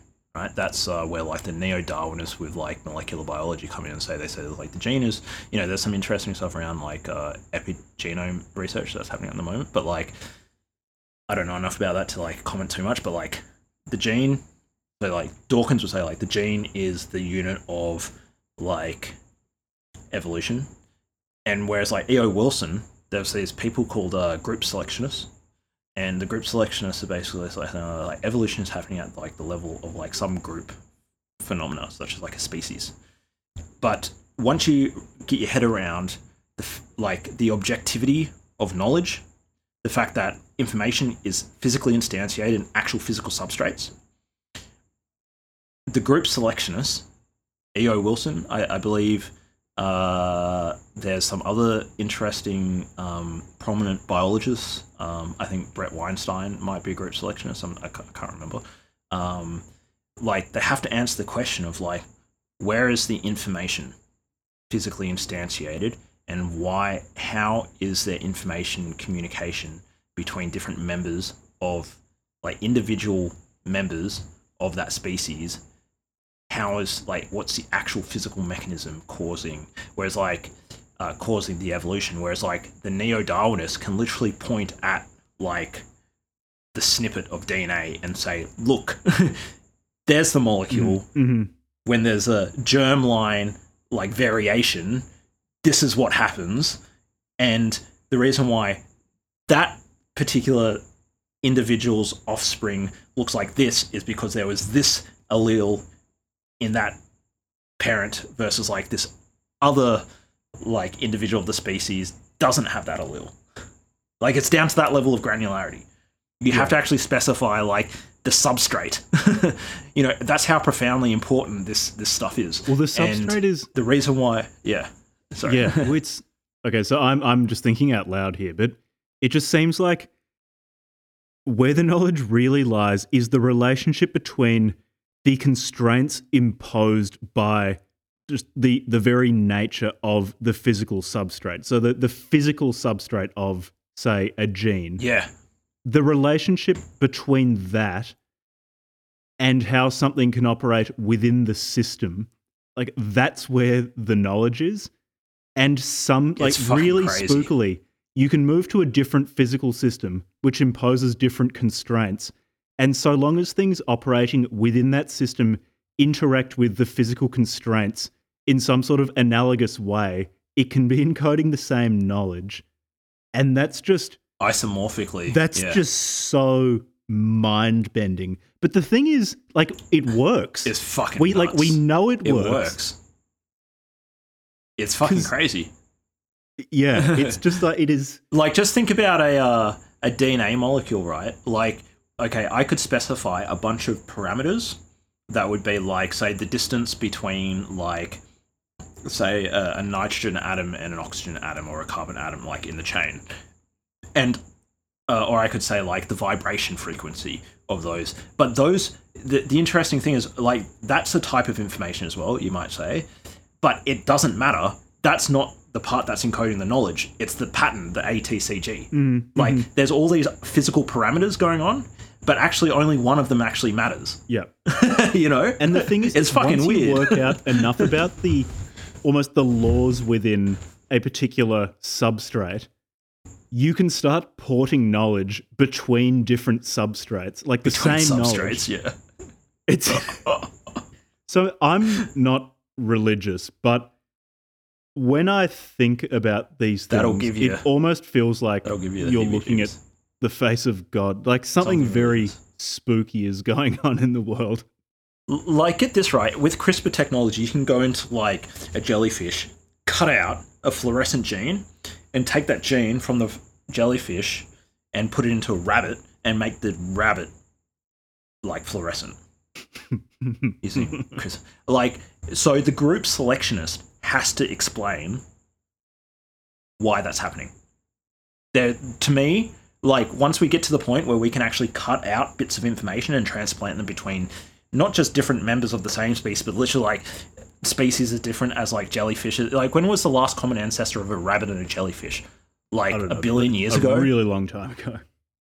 like okay therefore there's information encoded in that specific piece of DNA, and we've not only moved the physical atoms, but we've moved the knowledge physically through like space time and put it into a different body, and now it's had the same effect. It's made the rabbit glow. Uh, yeah, yeah, yeah.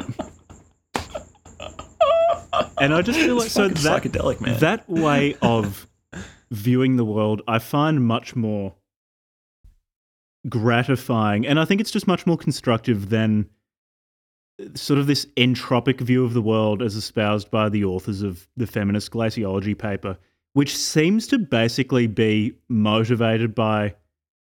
It's almost like they can't be bothered they can't be bothered doing the hard work of looking through different cultures and seeing, okay, which parts of these, like, which parts of these are generating knowledge in a way that really benefits the people within those cultures. And because I think I, I agree to a large extent with what the authors of The Sovereign Individual said about cultures, how much much of culture is By largely, like an evolved completely. response to local conditions.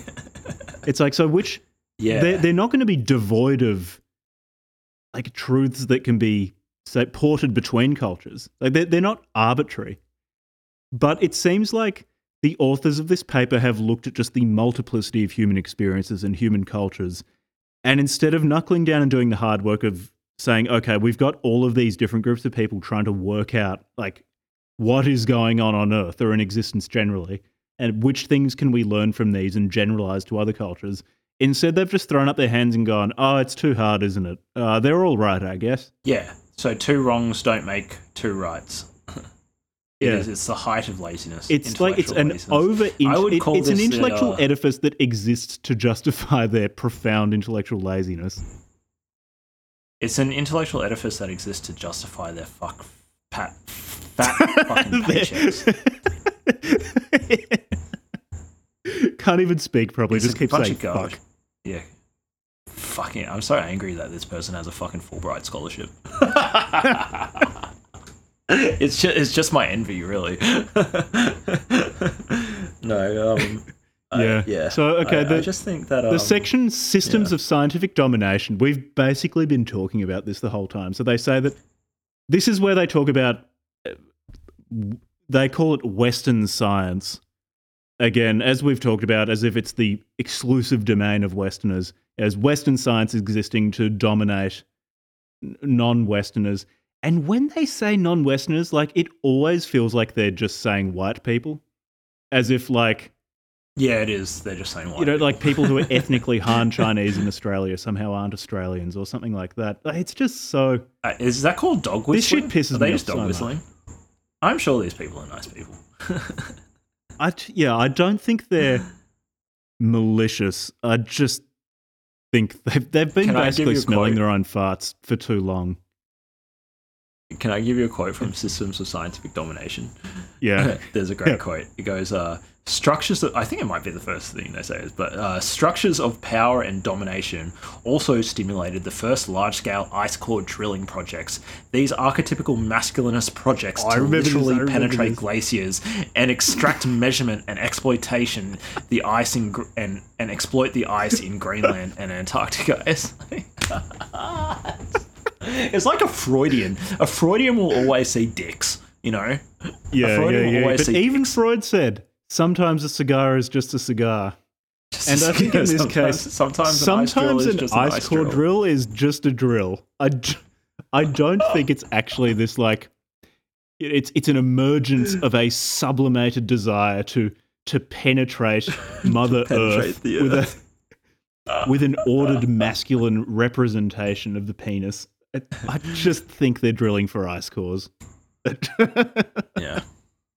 Yeah. And what do they like? Here's the thing. Here's why it's a it's an ideology of entropy because let's just say you care about understanding the stuff that, like maybe what happened, what conditions the ice was in ten thousand years ago. So you want to you do want the ice core because you're a feminist ideolo- you're a feminist glaciologist and you want to understand the history of the ice but now because of your ideology you don't want to penetrate the ice you've got to do something. What's their proposed solution to like getting that information and getting like how are they going to go and get that data now? They've just barred themselves from taking the ice cores. well, that's that. That was a question I had for much of this article. Where, like, what sort of world are they meaningfully wanting to create? So your your point about the ice cores is a perfect example of that. Like, what yeah, exactly. Like, what do they meaningfully want to do? So okay, ice core, ice core. It's like big, big evil people, dick fucking the Antarctic, or like some some dumb Freudian shit like that. It- what do you want instead? Like what? What is a vaginal way of getting of getting ice samples? It's like, what do you want? Like, what the fuck do you want? What's a vaginal way of getting the ice samples, motherfuckers? It's like, actually though, it's like I I don't think that the debate on climate change needs to be less serious. But that just seems to It be needs what to be more That serious. seems to be what they're proposing.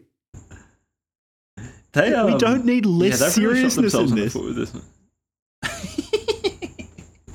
It's saying maybe we need to They've lick it penetrated like their cunnilingus, we need feet with the. it. They've metaphorically penetrated their feet with the masculine expression of a bullet flying through the air and drilling through soft, organic, feminine structures. yep. yeah, I think that that's uh I mean, again, this is like um the Terence McKenna stuff around like dominator cultures and Mm. partnership cultures. It's more of that crap. Yeah. Yeah. So they do they do Okay, so we were talking about what do they want instead of of masculine science. They do in chapter 6 or section 6 alternative, Alternative representations representation. somewhat address this. It's just again in a way that I think is unserious. I don't think they're serious. So they say they complain that the natural sciences are privileged in the discourses around cryoscapes, and s- say that we we need to have alter- alternative forms of understanding cryoscapes that aren't aren't from the natural sciences. And like, I'm perfectly open to that, but I don't think that knowledge is valid just because it comes from a non-scientific source. Whereas their prime criteria for accepting something as valid seem to be is it not from a Western country? Is it not from a white person? Is it not from a scientist?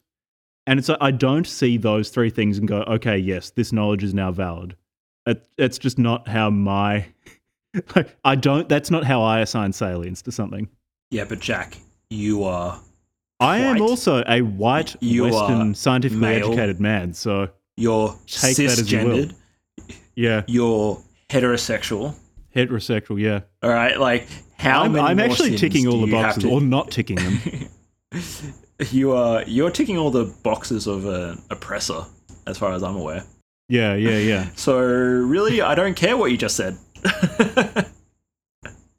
Which means, and so this is one of the things that irritates me about these sort of articles, in that they basically they set up, and this is not exclusive to wacky social sciences. You see this all over the place in really bad thinking, where they'll set up whatever intellectual edifice they're interested in setting up, and then oftentimes they will set conditions for being able to criticize that structure. And basically, they, as those conditions, they'll basically have if you in any way are inclined to disagree with this, then you are not able to disagree with it. So it reminded me of the quality of thought in practical female psychology for the practical man, which we covered in a previous episode, the, where the highest quality. They've okay, so for example, they've got the idea of female subcommunication, which is where women will express their desires, ex- except they won't do it in direct speech. They'll do it in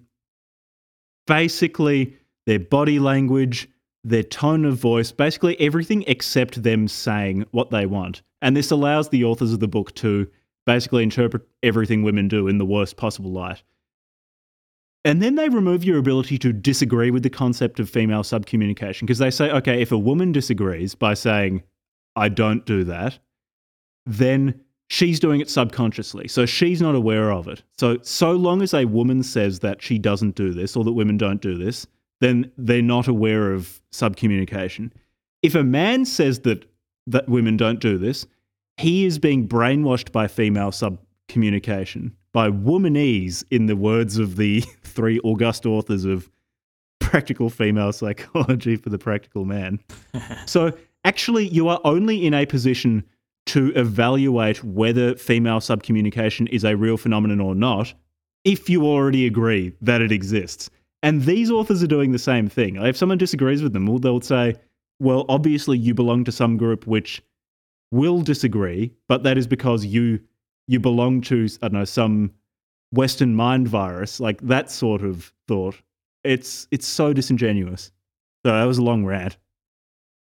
No, it's good. I fucking have dominated this this like a like a like a cis heterosexual white male. I've dominated this conversation, and I've I've I've man spread my opinion Man into spread the space. raped the conversation around. my intellect. I've raped the conversation. I've penetrated your mind with my with my gawk. Um, so um, okay, so I just want to I just want to okay one quick. I should probably head off soon because is waiting to have dinner with me. But I, I Yeah, just yeah. want to like give some concluding remarks and respond to what you just said. There's with one last bit of wisdom from Mr. Popper. Um, uh, Popper's, you know, like I talk about Popper a lot because I respect, I respect the man. Um, but at the end of the day, the fact that people call it Popperian epistemology, he would probably not like because that puts him in a position of authority. But his key insight is that there is no authoritative source of knowledge. The the truth content of knowledge is not dependent on, on its source.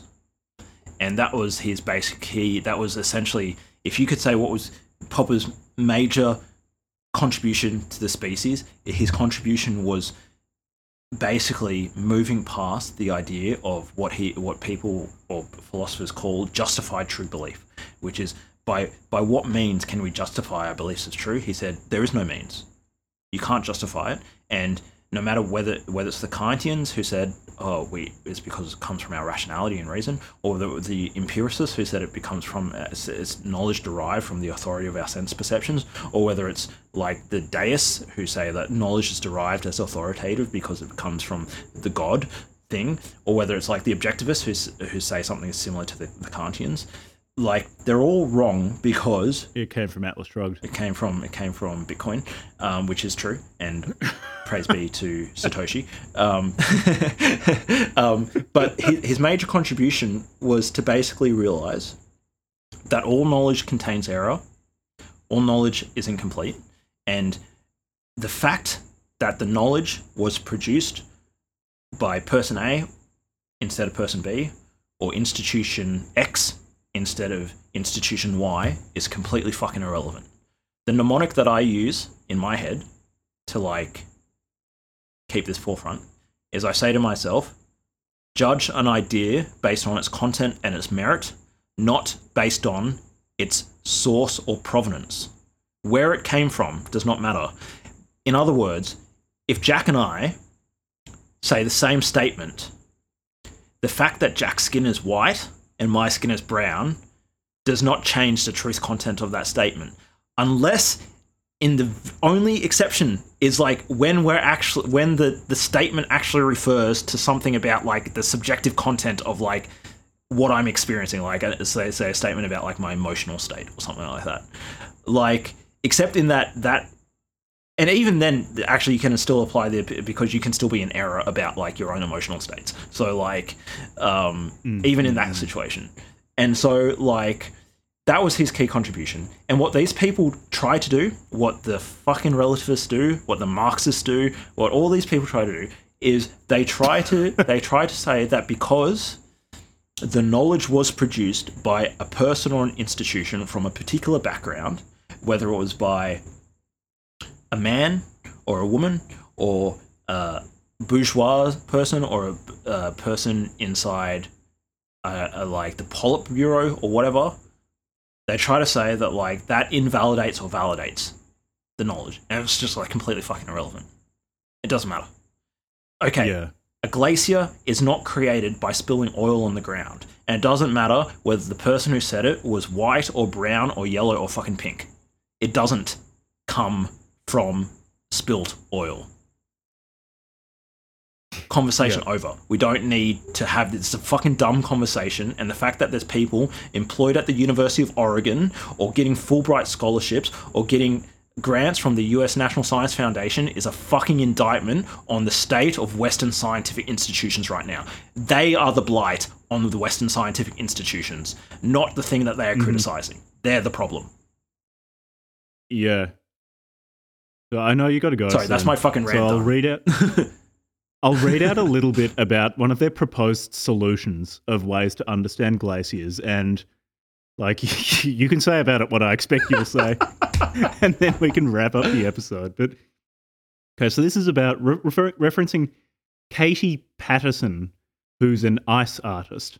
Which, like, when I read ice artist, I just thought of someone who smokes a ton of meth, but no, it's an, an Yeah. artist who who uh, uses ice as a medium. So Paterson's artwork cooked. builds on an earlier project where she submerged a phone line connected to Vat Najökull.